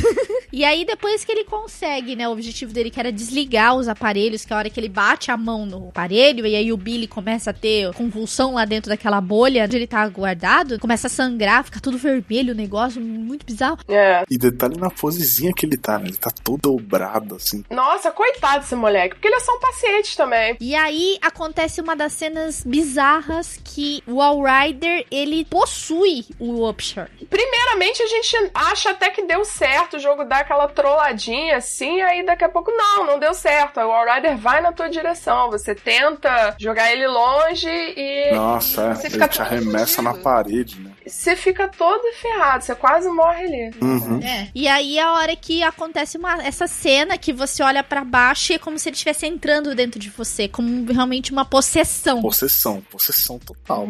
E aí você cai lá de cima, né? É, o Miles, né, o seu personagem, ele vai se arrastando pra fora com as últimas forças, a última cena do jogo. né? É, você entra no elevador, você arrasta o elevador, né? O elevador sobe de volta. Na hora que ele abre a porta, tá lá, doutor na cadeira de rodas, toda a equipe policial porrada de segurança, é. seguranças lá. Você fala, ah, beleza, fiz o que o senhor pediu, tô salvo. Nossa, olha, até É, arrepia. você é fuzilado. Pois é. E aí é bizarro, se ele era um jornalista em tese normal e ele acabou sendo possuído pelo All Rider, aí ele era o All Rider ou não? E aí, gente? Na minha opinião, ele tinha sido realmente possuído pelo All Rider e ali ele já não era mais o, o Upshur. Ali ele já era o All Rider. Como se ele tivesse tomado posse do corpo do Upshur. Até a porta ele era normal e a hora que a porta abriu, ele foi fuzilado, aí o All Rider saiu e matou todo mundo, cara. Isso. Então, só que o mais legal dessa cena é que justamente você não vê nada. Fica tudo escuro. Não, você não É, vê. exatamente, porque você tá sempre na perspectiva do Miles. Ele tá morrendo, você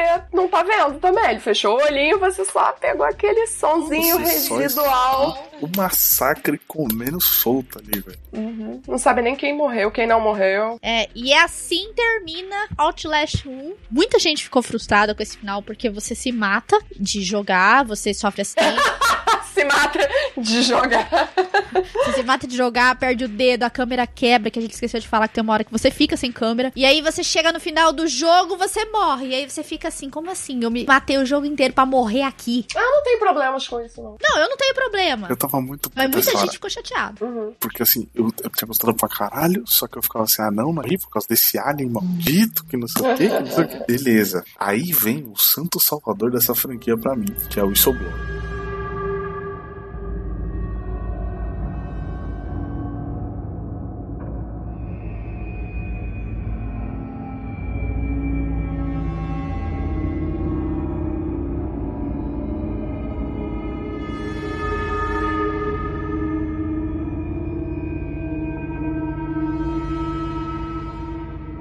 Mas antes a gente precisa falar um pouco da Murkoff, o que eles estavam fazendo, porque agora a gente contou a história, fica mais fácil da gente entrar no lore agora, né, Ouvi? Explicar o que que era a Murkoff, de onde que eles vieram, entendeu? E aí agora vai ficar mais fácil, né? Então a gente viu que eles estavam escondendo várias coisas, dentre elas eles estavam praticando atos desumanos dentro desse hospício que dizia que era para tratamento para ajudar pessoas, na verdade eles estavam fazendo experimentos legais em seres humanos, né? Inclusive o Monte Massive Azar ele foi inspirado na Richardson Olmet Complex. É, Ele foi inspirado nesse lugar aí. Fica em Nova York. Se vocês pesquisarem um pouquinho na internet, vocês vão encontrar como a casa é igualzinha. Parece que ele tá lá até hoje, esse lugar aí, né? E aí nós temos o nascimento do projeto All Rider, né? Que foi quando começou as experiências, né? O Wernicke, lá na Alemanha, ele, ele se tornou um gênio da ciência aos 20 anos de idade. E ele construiu um projeto que tinha relação à nanotecnologia, chamado Projeto All Rider, que consiste em colocar motor morfogênico que prometia regeneração celular, que poderia inclusive ajudar na cura do câncer. É porque é uma tradução meio infeliz, assim, de engine, né? Que tem dois sentidos, mas é tipo um programa, Sim. um programa morfogênico. Trabalhou com grandes figuras da ciência, Alan Turing. Que se sabe que eles não tiveram uma boa relação no trabalho, né? E aí chegou a Segunda Guerra Mundial e o Wernicke precisou fazer experimentos secretos e obscuros pro governo alemão. Então ele tava trabalhando com o Hitler, vai vendo. A história de Outlast é tão bizarra que envolve até o Hitler. Coitado do Alan Que ficou queimado aí na história. em 45, 1945, depois da guerra, aí o serviço dos Estados Unidos lançou um projeto secreto chamado Paperclip, que tinha como objetivo recrutar especialistas estrangeiros para que os mesmos não prestassem mais serviços aos inimigos americanos. Aí o Wernicke ele foi recrutado em 1949 e ele passou a trabalhar em Los Alamos, nos Estados Unidos, até que alguns anos depois ele se aposentou. E aí ele poderia viver tranquilamente, tirando foto, né, que ele gostava de tirar foto de paisagem, cuidando dos gatos. Depois disso, no início dos anos 50, aí existia um outro projeto chamado M-Cultra. MK Ultra é o que- aquele que eu tava falando. Isso, obrigada. Que é baseado na, na vida real, uma história que existe. E aí os experimentos humanos eram normalmente feitos sem o consentimento ou percepção da vítima, que já tava drogas alucinógenas em altas doses e sessões de tortura e hipnose, que era o que estava acontecendo ali dentro da Murkoff. Esse projeto MK Ultra, ele começou a usar essas anotações de experimentos e essas pesquisas realizadas pelo Wernicke com o projeto All Rider que tinham sido feitos na Segunda Guerra Mundial. E foi quando foi inaugurado esse manicômio, que é o Monte Massive, que é onde o, todo o jogo ele se passa, para tratamento de criminosos doentes mentais. Então ali. Gente, eu odeio esse nome, Monte Massive. Acho muito esquisito. Ainda mais que faz uma cacofonia muito esquisita, que é Monte Massive Asylum. Tá fazendo Massive S no meio, mas nem comento. É um trava-línguas, né? É uma cacofonia que é foda. E aí eles abriram esse Monte Massive com o objetivo de tratar criminosos doentes mentais. Então, assim, em tese, pessoas que cometiam crimes, que tinham problemas psiquiátricos, iam para lá. Isso justifica muita coisa. A questão das pessoas que estavam internadas, por exemplo, o próprio Chris Walker, que ele matava, assim, pessoas, assim, arrancava a cabeça, isso explica bastante coisa. Sem o consentimento da família, eles faziam isso, da família desses presos, né? É, antes de se tornar um centro de tratamento, esse Monte Massive é um hospício comum, mas já existiam as pesquisas ilegais dentro dele. E aí todas essas operações secretas e o manicômio foram suspensos, porque os prisioneiros de identidade desconhecida tinham assassinado três cientistas. e somente em 1971 que as portas do estabelecimento foram fechadas, ou seja, já estava rolando uma atividade ilegal faz tempo, sem contar da, da questão que a Vi comentou lá no começo, que eles estavam com a questão financeira, o negócio estava esquisito, estava rolando lá dentro. Mais pra frente, em 2009, foi reaberto o Monte Massive, né, que ele começou a funcionar como uma fundação de caridade. Corporação Murkoff, aí começa a história, né, que tinha ser uma corporação de aparência, aí outros países, ela se disfarçava de instituição de caridade, mas ela acabava lucrando muito dinheiro porque ela fazia muitas atividades legais, né. Elas voltaram a ser realizadas nesse local, no Monte Massive. O governo não dava importância e isso favorecia muito mais para que eles continuassem a fazer isso, né. E aí o Veren, que é chamado pela Murkoff para trabalhar junto nos experimentos nesse hospício, né, antes mesmo da reinauguração. E ele começa a conduzir as pesquisas, usando uma versão do motor morfogênico construído pela Murkoff, ou seja, tudo aquilo voltou tudo de novo, né. O Veren que ele começa a tratar os pacientes, tudo, o próprio Chris Walker tava lá no, como tratamento. Aí o Walker apresentava crise de automutilação, ou seja, ele começava a arrancar a pele, começava a se cortar ali. Tanto que ele tem a, a testa e o nariz todo ferrado, Ah, porque ele arranca a pele da própria testa, porque ele jura que ele tem um terceiro olho ali. E o nariz, eu acho que E a- ele, decepa por. Ele não queria ficar parecido com um porco. Eu acho que é um bagulho desse, né? As pessoas podem ir lendo enquanto jogam, ou depois, né? no, no nosso caso. E aí as pesquisas do Verne, que ele não tava dando o resultado que ele queria, porque ele queria o quê? Ele queria que a mente do ser humano fosse muito mais poderosa do que o próprio corpo humano, Pra que a mente não precisasse mais do corpo humano pra existir. Tipo, é uma coisa assim fora da realidade, assim, sabe? Tipo, eu não consigo enxergar uma coisa dessa, separar a mente do corpo. E bom, né? É, Porque eu- a insanidade ali do cara é absurda, né? Se você enxergasse uma lógica nisso, é bizarro. Tem alguma lógica, não me xinga. É, tem Deus. alguma lógica em falar que, tipo, ter que torturar essas pessoas porque, de fato, o cérebro, ele se supera em situações de crise. O raciocínio é todo esse. É tipo, quando você tá numa situação em que você libera adrenalina, você, porra, você fica mais forte, entendeu? Você pensa mais rápido, você reage mais rápido. Vem daí esse pensamento. Os resultados pacientes eram mais eficazes na época da Segunda Guerra, por causa do próprio contexto que eles viviam. Então, por isso que ele fazia com que as pessoas que submetiam esse tratamento tinha que ser uma pessoa que tivesse passado por terríveis horrores. Então, ele estava relacionando com a questão da guerra. Uma pessoa que pudesse controlar o All tinha que ser uma pessoa que passou por terríveis momentos. Então, por isso que o Billy ele foi escolhido para controlar o All Rider. É, ele foi o, o- Na verdade, ele foi escolhido pelo processo, porque ele foi o que aguentou, né? E aí foi quando foi divulgada a, a falsa morte do Verne, que em fevereiro de 2009, pra sociedade o caso ele tava morto, mas ele tava dentro ali da Monte Massive conduzindo esses experimentos pra poder fazer dar certo o All Rider, né? E aí nós entramos, quem é o All Rider? quem é o, o fantasma? Esse alien maldito. Ele é bizarro, cara, porque ele tem uma aparência de fantasma, mas ele não é um fantasma. O próprio jogo começa a desencadear isso, mostrar pra você que ele não é um fantasma. Ele mata qualquer pessoa que ele tá ao alcance dele, então ele é a materialização dos experimentos nanotecnológicos da corporação Murkoff. É uma fumaça de nanorobôs. Com personalidade, raciocínio, né? E vontade Pois própria. é. De onde vem isso? São outros 500. A vontade dele parece estar ligado ao hospedeiro. O All Rider, ele é a materialização do, do ódio de alguém. Eles Acaba sendo, materializar né, o porque- sentimento das, da pessoa. Eu não sei se, se é a mente que se desprende do corpo, então ela não tem mais limites físicos, mas ela tem uma dependência Só isso explica o Billy ter ficado como hospedeiro. Aí os tratamentos no Billy, eles começaram em 2009, e aí a mãe do Hope, que é o Billy, né, William Billy Hope, ela tentou mo mover uma ação contra essa instituição por conta do, do menino, né, mas ela foi em vão. E aí o que aconteceu? A Murkoff ficou sabendo disso e parece que eles encomendaram o assassinato da mãe do menino. É, a Murkoff mata geral ali, né? É, isso aí é de menos, né?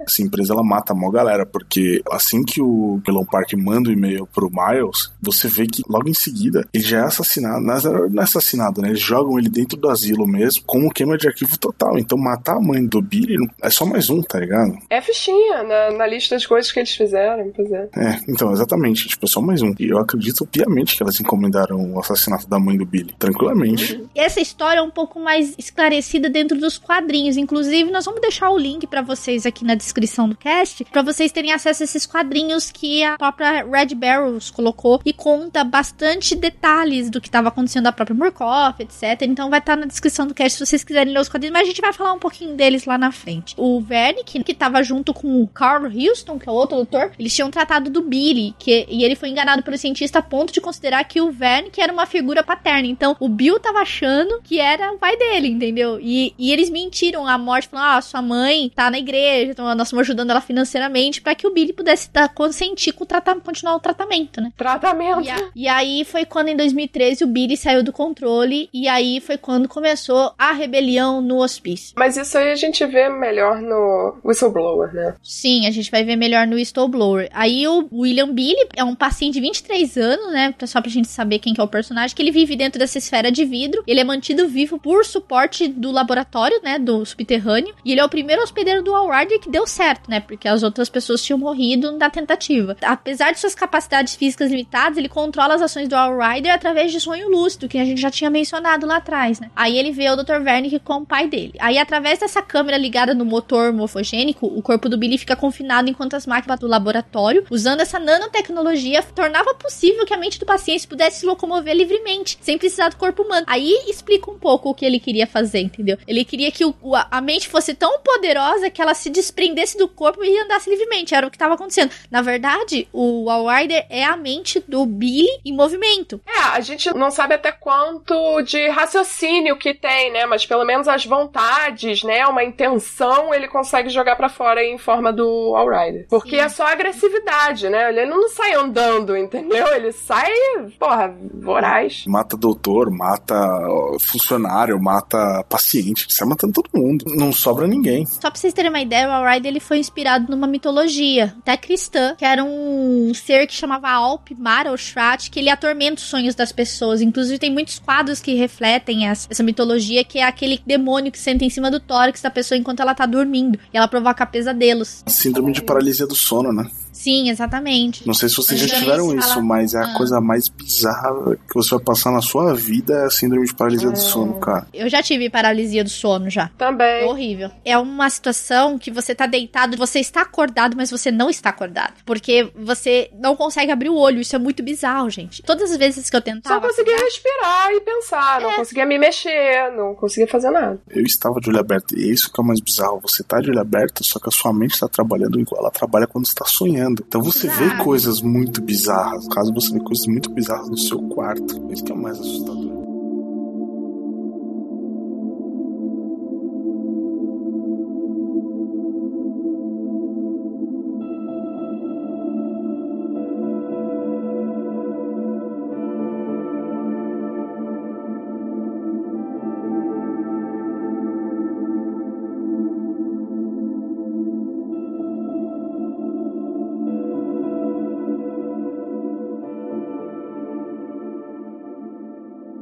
Aí entramos no mundo de Outlast Whistleblower, que para quem não sabe, na verdade, Outlast Whistleblower acontece um pouquinho antes do nosso querido Upshur chegar. É, ele começa Isso. antes, mas eles meio que acontecem ao mesmo tempo ali. O Whistleblower acontece paralelamente. Ele começa, Sim. a gente vê um pouco antes dos eventos de Outlast e ele termina, a gente vê um pouco depois dos eventos de Outlast, mas o corpo dele Sim. é paralelo. Então aí a gente tem o William, o Aelion Park Que ele é um engenheiro de software que ele trabalha na manutenção dos sistemas da corporação Murkoff nesse lugar, né? E ele começou a ficar indignado com as coisas que estavam sendo feitas no laboratório. Inclusive, você vê numa das cenas logo no começo que a hora que você tá tentando mandar um e-mail, a hora que o cara te chama, ó, oh, tô te chamando lá dentro, você tem que ir lá para resolver, não sei o que tá rolando. E a hora que aquilo lá parece que é o Billy que tá sendo já colocado dentro da, daquele negócio de vidro, né? Você vai para lá justamente é, para colocar o Billy. A primeira cena, na verdade, é ele enviando o e-mail. Ele tá escondido no, numa sala de servidores, ele tá redigindo aquele mesmo e-mail que a gente tem, o Upshore tem impresso no início de Outlast, e aí ele consegue enviar o e-mail, mas logo chamam ele, tiram ele daí, ele nem consegue pegar o notebook que ele tava usando. Então é. ele sai nessa situação muito trêmula,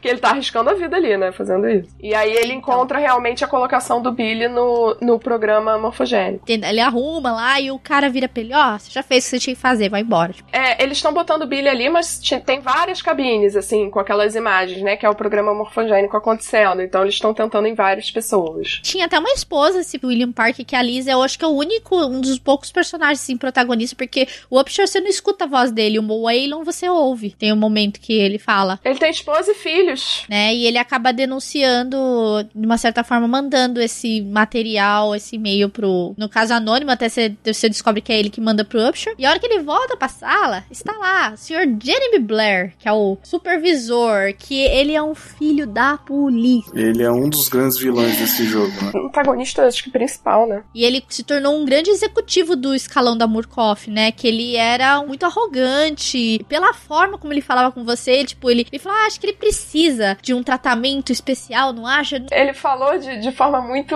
inteligente. Os diálogos de Outlast inteiro, eles são bem inteligentes, né? Ele fala assim, você achou que você ia conseguir enganar uma fundação do tamanho da Murkoff, que a gente lida com dados, com um notebook, um firewall, é, você acha que a gente não ia pegar você? Isso foi muito perigoso. Eu diria foi. que isso foi loucura. Ele não está foi. louco, ele tem que ser internado.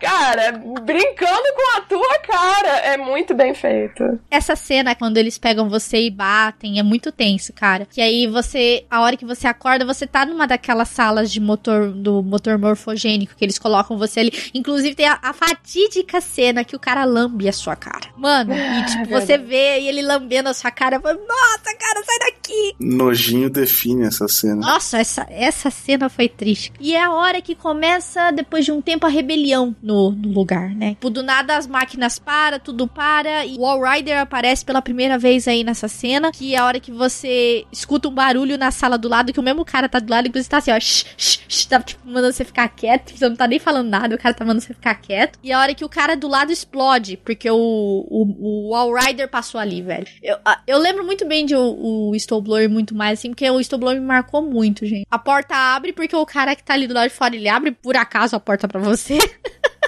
o outro paciente, você acaba tendo isso aí, tipo, já tá rolando a confusão, porque tava tendo rebelião. Porque quando a gente chega lá no Outlast, você vê que aconteceu alguma parada ali, né? Que destruiu tudo, tá todo mundo. Pacientes estão todos soltos, um matando o outro, né? Você sabe que aconteceu alguma, algum incidente. Aí aqui a gente vê que o que, que foi esse incidente, né? Que foi simplesmente o Billy finalmente conseguiu dar forma a esse ao Wall Rider e aí ele saiu matando o staff, saiu matando geral. E aí foi a hora que o, os próprios pacientes se rebelaram também contra uhum. e começou a confusão. Porque todo começou a matar um outro. E aí ele encontra esse paciente aqui, Frank Antônio Maneira, que ele iniciou o tratamento em 2010. E ele dava muito trabalho na hora de tomar banho. Ele não gostava de nenhuma comida. né? Nossa, o canibal é foda. É o canibal, exatamente. Ele achou uma comida que ele gostava. Cara, cara velho, olha. A hora que você vê a cena dele lá na cozinha, cara e você entra e você vê aquelas panelas, tem pedaço de braço dentro, velho. Mas o, o mais bizarro é que você vai vendo muito corpo decepado, de partes aleatórias, assim, decepado, decepado. Você fala, mano, o que, que é isso, né? Aí quando você encontra ele, tipo, você faz o link, você fala, ah Então você que tá fazendo essa janta aqui, né? Você já encontra ele na atividade, né? Porque ele tá mordendo, comendo um corpo, assim, na maior. Não sei nem porque que ele tá cozinhando o outro se ele tá comendo esse aqui cru, mas beleza. Que Experimentos, né? Tá fazendo experimento. e a doença dele é tão grande assim, pelo que ele faz, porque na hora que ele tá comendo, ele contempla o corpo. E inclusive na hora que você vai chegar um pouco mais perto lá naquela cena do, do micro-ondas lá e tudo que ele tá olhando, que a cabeça do cara tá pra dentro do micro-ondas, e explode sangue na sua tela, né? Aí ele fala assim: olha, sai daqui, você tá me atrapalhando.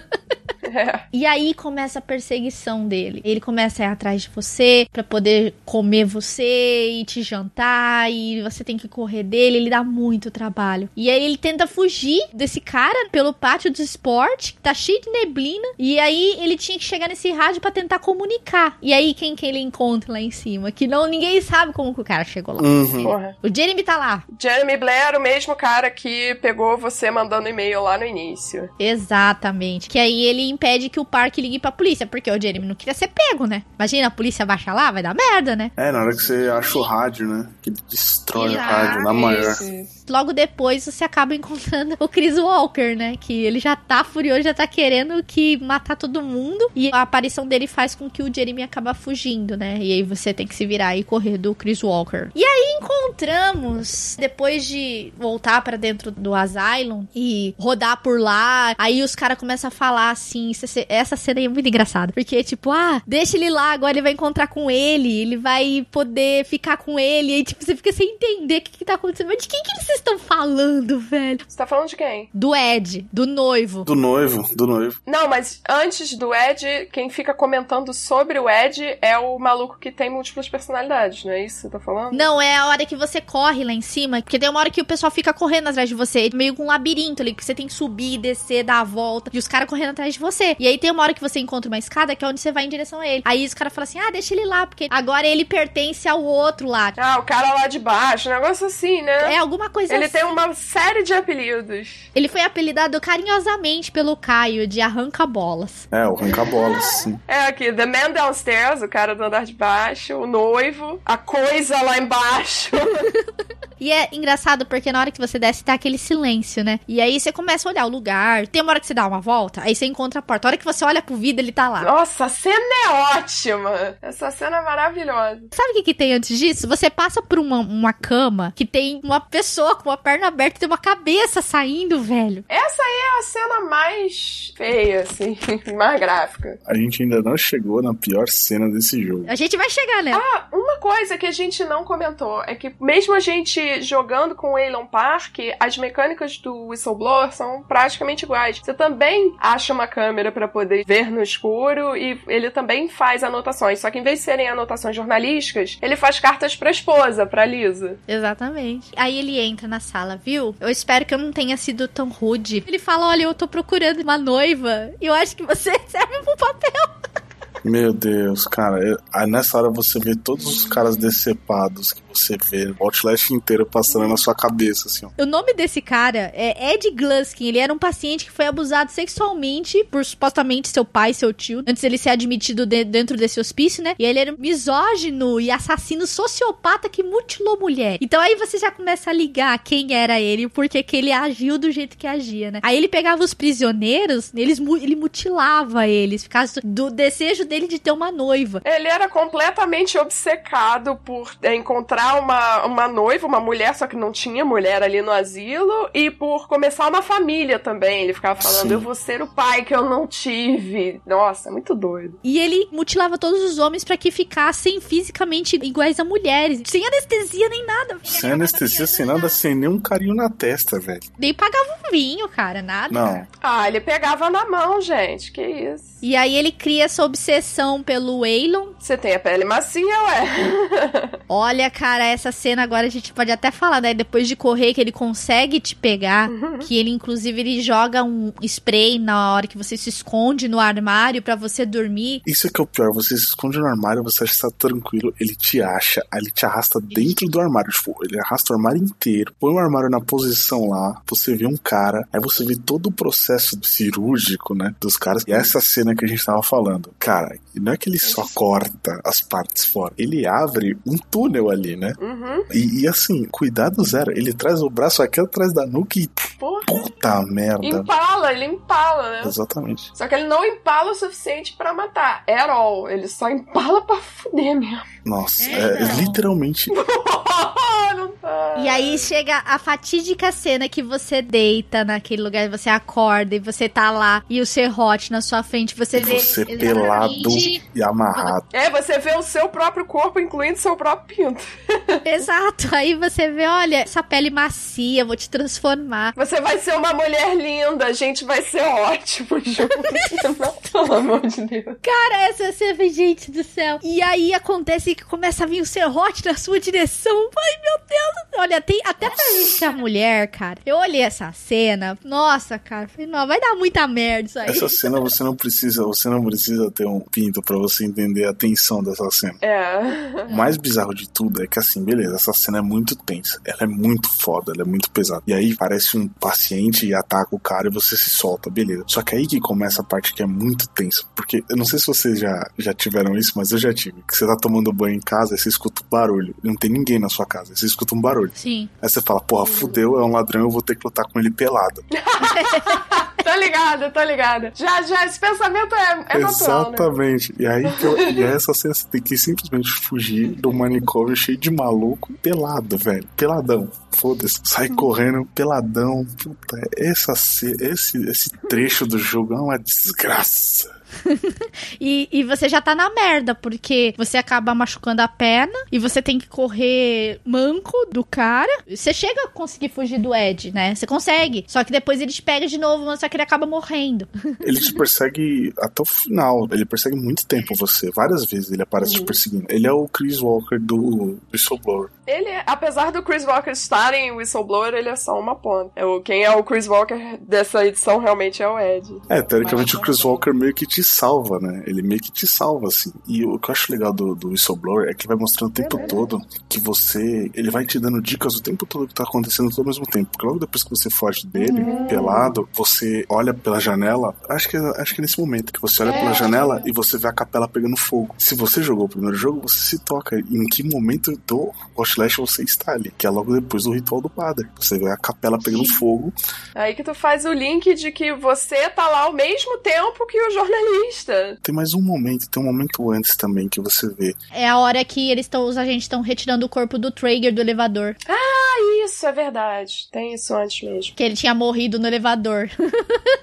e aí ele consegue escutar essa movimentação. O Ward tá manda- matando todo mundo. Amanhece, você já tá lá na porta, a porta tá aberta, velho. Tipo, aí você olha, tipo, você lembra que você jogou Outlast 1, você lembra que você, tipo, tava tudo fechado. Aí você vê a porta, meu Deus, é hoje. É hoje que eu vou sair vivo desse negócio. Sim, na hora que você tá chegando na porta, assim, tá lá aquela porra daquele. Jeremy. que ele vai. tá todo fudido e ele, mas ele tem falta de senso e força suficiente pra te dar uma facada ainda. É, não, ele finge que ele tá, tipo, todo fudido. Ele fala assim, ah, me ajuda, me ajuda a levantar, não sei o que lá, eu vou te ajudar se você me ajudar. Ele tenta te enganar, aí você, trouxa, chega perto, não tem opção, infelizmente. E aí ele vai te dar a facada. Exato. E nessa hora surge quem? O All Rider. Já no corpo do jornalista, do Miles Upshur. Isso, exatamente. E aí, no caso, o Waylon consegue sair do hospício, gente. Ele consegue ainda É, mancando. o Rider mata o o Jeremy, né? A tudo que parece, e aí você finalmente fica com seu caminho livre pela primeira vez. E eu acho que é uma das mortes mais fodas, é, mais tensas, assim, é essa, porque ele vai batendo no, no cara, no Jeremy, e vai batendo, vai batendo, aí ele entra no corpo do cara e explode ele de dentro pra fora, assim, plá, Uhum. sobra nada. E ele deixa você fugir, né? Ele deixa você fugir. É, é verdade. E aí você no carro do, do Upshur e sai correndo. Inclusive ainda você você consegue ver o, o All Rider lá na frente. O Rider para na tua frente, rapaz. Ele para e deixa você ir, aí você foge, e aí que, cara, tem uma cena, essa cena final, que eu gostaria muito que você tivesse duas opções. De final ali. É verdade, eu acho que ia dar uma riqueza maneira no jogo. Sim, muito foda, porque você vai, basicamente, você tá sentado na frente do laptop subindo todo o conteúdo de vídeo que foi filmado dos, das duas câmeras, se não me engano. É, tem uma outra pessoa que tá ali com, com você, né? E aí, é, que já viu a tua, teu vídeo e fala para você, ó, oh, isso é o suficiente para trazer a organização para baixo. Se você fizer isso, todo mundo que você ama tá ferrado, porque eles vão destruir você, destruir a sua família e tudo que você gosta. Você realmente quer lutar contra uma corporação desse tamanho, aí você tem ali, deveria ter a opção realmente de... Só que eu acho que eu acho muito legal é que ele fala, ele, ele meio que dá a entender que tem uma terceira corporação envolvida ali, que é que eles falam, a gente teve muitos, despendeu de muitos esforços para poder fazer você sumir. Mas a Murkoff, ela é grande, ela tem várias partes do mundo, entendeu? Então o negócio era, tipo, muito maior do que a gente imagina quando você fecha o Snowblower. Você percebe que a Murkoff é muito maior do que, do que você imagina. É manicômio, né? Exato, exatamente. E aí ele te fala assim, ah, você pode enviar, mas aí você, tem, você, você tá pensando na sua mulher, nos seus filhos, porque assim, você vai ter um pouco de justiça, mas, nossa, e aí você vai e tem que apertar o sim, sim, enviar, ele envia e fecha o laptop e acaba o jogo. Puta, é muito bom. É muito bom. O Snowblower para mim foi assim, o melhor do Outlast, cara, porque ele eu acho que ele foi até melhor do que o jogo principal. E isso eu achei muito legal da Red Barrels, então trazer uma DLC tão rica quanto ela não veio só, tipo, ó, nós não viemos só complementar uma história, a gente praticamente deles trouxeram um outro jogo. Não, e ela é longa, ainda mais que o Outlast não é um jogo gigante assim, né? É um jogo também normal, mas a DLC é bem longa assim comparativamente. Sim, exatamente. E a gente tem ainda os quadrinhos que a própria Red Barrels disponibiliza no site dela, que a gente falou que vai estar na descrição do cast, é o link desses quadrinhos que eles explicam até com outros personagens, né? Porque eles falam do Upshur, falam dos dois, né? O jornalista e o engenheiro, ele conta, menciona os dois, mas ele envolve outros personagens, fala com mais detalhes sobre o Chris Walker. E é muito legal esses quadrinhos. Eu não sei se vocês chegaram a ver os quadrinhos de Outlast que tem disponível. Não cheguei a ver. Você que me falou que existia. Sim, eu achei muito legal isso. Conta muito mais detalhes. É, o que, que aconteceu com o Aelon? O que, que acontece com o Aelon depois que ele sai de lá? Entendeu? Porque o que, que aconteceu com ele? Tipo, ele saiu correndo, ok, o jogo acaba aí. E aí? O que, que acontece? Tem, esses quadrinhos eles explicam muito bem detalhado o que, que aconteceu depois. E isso já emenda com Outlast 2, que foi lançado esse ano. Nós não vamos falar dele nesse cast, nós vamos deixar pro próximo, porque a gente sabe, eu sabia que Outlast 1 e DLC ia ter bastante detalhe, história para contar, então a gente separou os dois, né? E mas ele conta toda a história com detalhes, o que aconteceu com a Murkoff, a, o envolvimento dela com a questão do dinheiro, como eles trabalhavam ilegalmente com as pessoas ali. É muito legal o, o desenho, tudo, tá tudo de graça se vocês quiserem dar uma ali. É muito bem feito, é muito legal o trabalho que eles fizeram nesses quadrinhos também. Sim, é muito, é muito bem feito, bem trabalhado, tá tudo em inglês, não tem em português, então tem que sabe, ter uma noção de inglês, ter ideia do que qual é a história de Outlast nesses quadrinhos, né? Pra gente terminar o cast, nossas considerações finais do jogo, gente. O que, que vocês acharam tudo que vocês jogaram? É, o que, que vocês viram? O que, que vocês acham? É, ele como um jogo de terror, ele surpreendeu. É, o que, que vocês acharam? Aí vocês podem falar, gente. Eu gostei muito do Outlast, tirando algumas ressalvas que eu tive com o All Rider, mas uhum. quando o Whistleblower saiu, pra mim ele salvou a obra em geral, entendeu? O Whistleblower, uhum. pra mim, ele é perfeito, a obra inteira é perfeita, é muito bem feita, assim, eu não vejo erros, eu não tenho o que criticar ali naquele jogo. Porém, o Outlast em geral, contando o Whistleblower, pra mim, a grande crítica que eu tenho é o All Rider. Eu acho ele dispensável, ele podia ser só uma teoria que não ia fazer, não ia influenciar em nada no game, cara. Ele podia ter achado outro modo de matar as coisas ali e tal. Eu acho ele um pouco desconexo também, eu concordo contigo. É, ele é meio solto, né? Ninguém te explica direito o que, que ele é e tal. É meio Kojima, é meio Metal Gear, assim, eu fico meio tipo. É, porque é um jogo que ele tem muito para chocar. E ele é muito centrado. E é o realismo dele que faz com que você tenha medo, sinta medo, você possa se colocar naquela situação. O All Rider, sendo essa coisa meio fantástica, ele te tira um pouco. Então, é exatamente isso. É exatamente isso que eu falo quando ele tem uns pontos meio Metal Gear. Que é tipo assim, ele tem tudo pra ser uma puta obra. Aí vem, jogam, tipo assim, ah, nanotecnologia. Então, sabe, tipo, jogam, só, só jogam, foda-se. Tipo, ah, engole aí. É. A minha impressão do Outlast, assim que ele saiu, por conta de eu achar esse tema já muito pesado pessoalmente, ele me impressionou muito, assim. Mas muito mais no início. Aquela questão que eu falei, você meio que se acostuma com aquilo depois. E eu achei interessante até conversando aqui com vocês que o Guilherme falou que isso é parte da imersão, né? Porque, tipo, seu personagem também se acostumou e você, jogador, também se acostumou. Mas eu acho que eu acharia mais, sei lá, acho até mais legal, mais divertido, assim, como jogando, se eu tivesse mais surpresas, assim, do meio pro final, para manter esse medo, assim. Por exemplo, tem a mecânica de perseguição, tem horas que você meio que percebe como é que funciona. Por exemplo, o Chris Walker, ele sempre te segue exatamente cada passo. Então, se Uhum. você ficar dando volta numa estante, ele não vai te pegar, entendeu? E você meio que entende isso em algum momento. A AI não é tão inteligente. Em Outlast 2, eles corrigiram isso. Não sei É. se vocês perceberam. Eu co-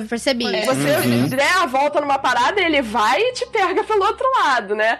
Então isso no Outlast 1 é, achei um pouco chato, assim. Só pra não falar que o jogo é todo perfeito, todo maneiro, né?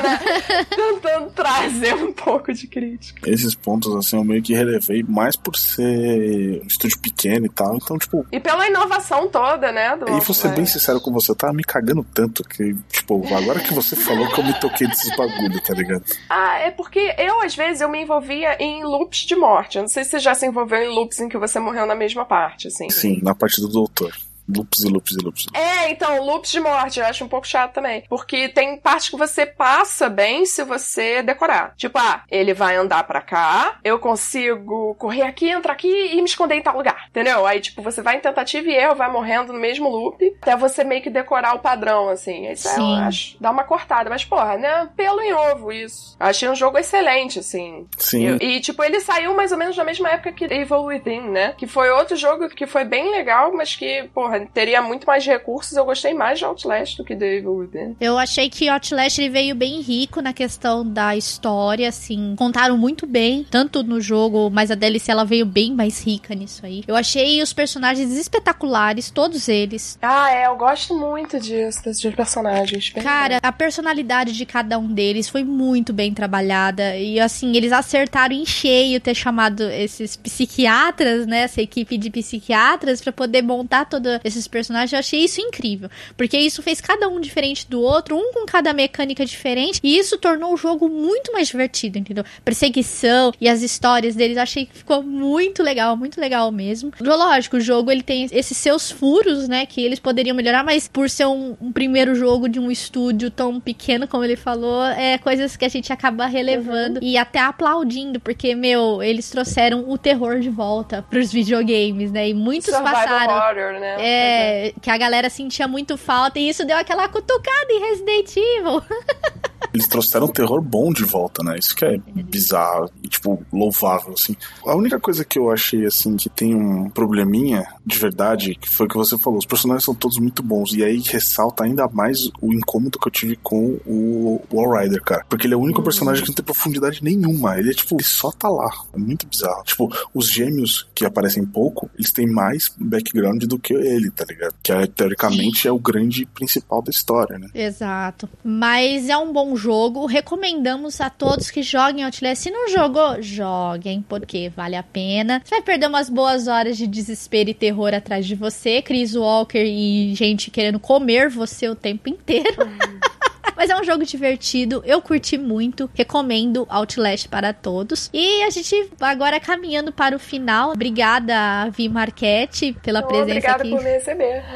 E pelo Guilherme também, do Bônus Stage. Imagina, obrigado pelo convite de vocês. E eu acho que a gente tem que, sei lá, arrumar uma janela pra pular aqui, porque o nosso personagem ele é meio burrinho, ele poderia resolver as coisas por simplesmente pulando a janela do asilo. Verdade. Vamos pular dessa janela aqui antes que o Chris Walker nos atinja novamente.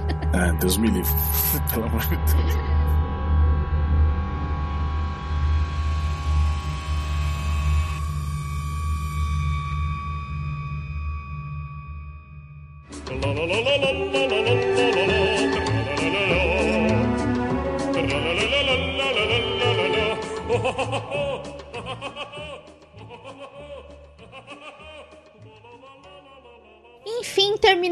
Nossa jornada por essa mansão. Conhecemos grandes personagens, protagonistas maravilhosos deste jogo, né, Carol? Delícia!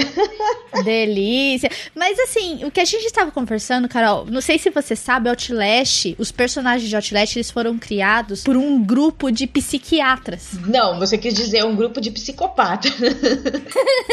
então, eles chamaram essa equipe médica, especialista em mente, tudo. Então, cada personagem protagonista de Outlast, os personagens que você encontra, cada um deles, eles têm uma personalidade diferente, foram todas trabalhadas por essa equipe de médicos entendeu? Então você tem o Chris Walker, você tem o Traeger, você tem os gêmeos, cada um deles tem uma personalidade própria, exclusiva dele. Eu achei isso incrível quando eu pesquisei isso pra Outlast. E você não jogou, eu sei, se você não tem coragem, que bom que você ouviu o cast, mas se você quiser, se você tiver um pouquinho de coragem, jogue, porque esse jogo é incrível, é um indie, assim, maravilhoso. E quem não jogou, por favor, jogue, que por mais medo que dê, cara, é um jogo incrível. Por ser indie, assim, você fica abismado com o que você vê, entendeu? E nós falamos só do primeiro e da DLC. O 2 a gente vai deixar para falar mais pro próximo ano, na hora que sair a DLC do Outlast 2, porque aí vai complementar a história do 2. A gente vai conseguir trazer um conteúdo um pouquinho mais gordinho para vocês. Mas não estamos aqui para falar mais de Outlast, estamos aqui para ler os comentários de vocês que vocês deixam aqui no nosso site, mandam pra gente por e-mail, por pombo correio. Eu estou aqui com a Carol de novo, que ela vai ajudar a conduzir essa leitura de comentários. Yeah. E nós vamos ler os comentários do cast passado que foi sobre Horizon Zero Dawn, esse jogo maravilhoso que nós pudemos experimentar na Brasil Game Show do ano passado e ele surpreendeu bastante na questão da história, trouxe uma protagonista muito legal assim. Pena que foi apagado por Zelda, né? Que dó. Não, mas, mas teve seu espaço, eu acho. Teve seu espaço. É, Horizon Zero Dawn é um jogo incrível. Quem não jogou, por favor, jogue. Ele tem uma história fantástica. Para mim, o foco do Horizon é a história. Porque, meu, é tão legal, cara. É que você vai aprofundando, vai aprofundando. É que você vê, caraca, velho, que loucura. Tipo, é muito legal. Se você não jogou, por favor, jogue Horizon. É muito legal. E nós vamos aqui para a leitura de comentários. Eu aqui com a minha mão gelada, porque tá congelando aqui na minha cidade. Eu vou vou ler aqui o comentário, primeiramente por e-mail que nós recebemos. O pessoal tem mandado e-mail pra gente. Obrigado, viu? é bom, né, você abrir a caixa de e-mail e não ter só, tipo, propaganda de site e coisas do tipo. Ai, gente, por favor, mandem e-mails pra gente, porque a gente não gosta de ficar vendo só propaganda, a gente quer ver vocês falando. Vamos para a leitura, então, aqui. Vamos, eu vou começar aqui com o Márcio Florindo. Ele disse o seguinte: Olá, sou o Márcio Florindo, 35 anos, artista de games, Curitiba, para Paraná. Olha aí, cara, que legal, muito bom. Saindo de mais de 150 horas de Zelda Bafo Selvagem para Horizon Zero Dawn, tá vendo? Isso aqui que é problema. É. Ele saiu do Zelda e foi pro Horizon, isso é problema, cara. Sinto que eu devia ter jogado ele primeiro, talvez eu tivesse gostado muito mais, pois após jogar Zelda, sinto que o Horizon é apenas mais um no meio do montante, pois Paredes Invisíveis, na minha opinião, já é algo do passado e inaceitável após Zelda. Achei o level design em alguns momentos bem confuso, tenho minha dificuldade em alguns pontos de achar o caminho que eu deveria seguir, e a falta de um Z-Target realmente faz falta para um duelo. Mas o jogo é muito bem feito dentro de sua época, eu realmente sinto ele como um jogo antigo Ainda não zerei, mas estou gostando. Só sinto que ele não é o que eu imaginei. E achei o menu dele um pouco confuso no começo. Mas vamos aprendendo. No mais, adoro vocês. Abração. Isso que é complicado, cara. Você jogou o Horizon depois do Zelda. E por isso que ficou apagado. Porque depois de Zelda, nada pode ser agora menos que Zelda. Antes a gente tinha a referência do The Witcher 3, né? Que foi o jogo do ano de 2015. 2015. Nenhum jogo desse estilo poderia ser menor do que o The Witcher, entendeu? Agora nós temos Zelda, que ultrapassou todas as suas expectativas, então nada hoje nesse estilo pode ser menos que Zelda, entendeu? Horizon tem uma história muito legal, cara. Jogue Horizon, porque é espetacular, é um jogo lindo da Sony, tudo, é da Guerrilla Games, tudo. E, mas termina de jogar, cara. Eu sei que você tá um pouco confuso agora na, na questão do menu, e ele é bem diferente nesse sentido também, mas não deixa de jogar o Horizon, não. Ele é muito legal, e, mas eu entendo sua, um pouco da sua frustração depois de você sair de Zelda e para Horizon, cara, é complicado. O que, que você acha, Carol? disso? Ah, é, é meio que isso mesmo. Questão de menu, essas coisas é complicado. Às vezes você fica muito tempo sem jogar um jogo, você vai jogar outro, depois na hora que você vai jogar de novo aquele jogo, você já não lembra mais merda nenhuma. Acontece muito comigo isso. Principalmente, às vezes eu fico muito tempo sem jogar Diablo, eu fico totalmente perdida. O The Witcher mesmo, fiquei um tempo sem jogar. Fiquei jogando os The Walking Dead, os Life is Strange da vida. A hora que eu fui jogar o The Witcher, não lembrava mais de porra nenhuma. Dos menus, dos comandos, tudo. Mas é questão de costume. A hora que você volta de novo, você já acostuma novamente. Mas não é porque um jogo é melhor que o outro, né? Vai deixar de ser bom também. Tem que insistir. Se você gostou, né? Sim, exatamente, mas é realmente depois de Zelda fica complicado mesmo isso aí, porque Zelda ficou muito, muito bom. Quem jogou sabe, mas o Horizon é bom também, entendeu? Ele saiu no tempo dele, certo? É que realmente foi o que a gente tava falando, ele foi meio ofuscado pelo É. Zelda, né? Mas é um jogo bom, continua, cara. Continua, vale continua pena, no que você vai gostar. A história você vai ver no final que vai te surpreender, cara. É muito legal. Tá, e um abraço pra você, Marceloninho. Obrigado pelo seu comentário. E vamos agora para o site que tem vários comentários aqui pequenininhos e a gente vai ler todos aqui. Obrigado a todo mundo que participou desse cast aí de Horizon, a galera, o Six, o, o Regis, Nautilus também. Obrigada a todos que participaram. E vamos lá, Carol? Vamos ler então o comentário do Joca, ó. Joca, que, que belo nick. Joca me lembra nome de. Sabe quando você é criança, assim? Você tá correndo É. na rua? Ô, Joca! Foi a época do Cruz, né? O Joca. Melhor que o nick dele é só a foto de, de perfil. Né, então. Vamos lá, o Joca. Eu quase não joguei Horizon por causa do tempo dele e por ele parecer um RPG mesmo, como o Six falou. O vídeo do Nautilus sobre o The Witcher e Horizon ficou muito bom mesmo. Vou começar a acompanhar o canal dos caras. É isso aí. É isso aí, Joca. Valeu pelo seu comentário, cara. É assim mesmo, tem que acompanhar. E Mesmo que você não jogue muito RPG, joga o Horizon. Você vai curtir, cara. É, porque ele é uma mistura, né? Mesmo que você não goste Sim. de RPG, você pode gostar dos outros elementos e acabar gostando dos elementos de RPG também. Sim, exatamente. Obrigada, viu, Joca, pelo seu comentário. E agora eu vou ler o comentário do Fábio Kiss. Olha só, ele tem uma máscara do Kiss aí, mó louco. Ele disse: jogão da porra, mães da porra, Six Tesudo. Ai, que delícia, cara. Mas que belo comentário. Melhor comentário, hein? Cara, espero que você tenha gostado do cast, Fábio Kiss. Não grite muito pra você não perder sua voz no rock, cara. E obrigado pelo seu comentário. Comentário da Natália, obrigado aos envolvidos. Vim direto de outro castelo aqui e já estou baixando. Isso mesmo, tá vendo? Vem gente de todos os lugares. Até de outro castelo. Oh, ai, meu Deus, que ruim. Aí eu falo assim: princesa está em outro castelo. Sacanagem. Deus. Obrigada, Natália. Espero que você esteja gostando, viu, do cast. E agora eu vou ler o comentário aqui do Alexandre Carvalho, tá sempre aí com a gente. E ele disse o seguinte: Olá, amigos, delícias de todas as semanas. Ai, que delícia, cara. Passando aqui para deixar um abraço rápido, pois faz alguns programas que não tenho comentado. Não tem problema, cara. Você pode fazer comentário grande, a gente não liga, não. Esse cast pra mim foi pra lá de instrutivo, pois tenho plano de jogar o Horizon dentro de uma certa ordem de prioridades. Como comente já há algum tempo, tenho um pequeno padawan de 5 anos que me demanda muito tempo, claro, né? Aí o tempo que me sobra pra jogar acabo gastando com games e arcades rápidos. Jogos imensos como Horizon vão parar na lista de espera. Ouvi até o alerta de spoilers, portanto. e é isso, um forte abraço e, de- e tudo de melhor sempre. Valeu, Alex. E realmente, criança em casa complica. Demanda, demanda tempo. E 5 anos de idade já tá aquela fase, tá correndo pra tudo quanto é lado, escalando parede. Tá querendo jogar também. É, você tá querendo jogar e você vai colocar um jogo de terror na frente dele, não vai ser legal. Vai querer o Lego. Ele não vai curtir, cara.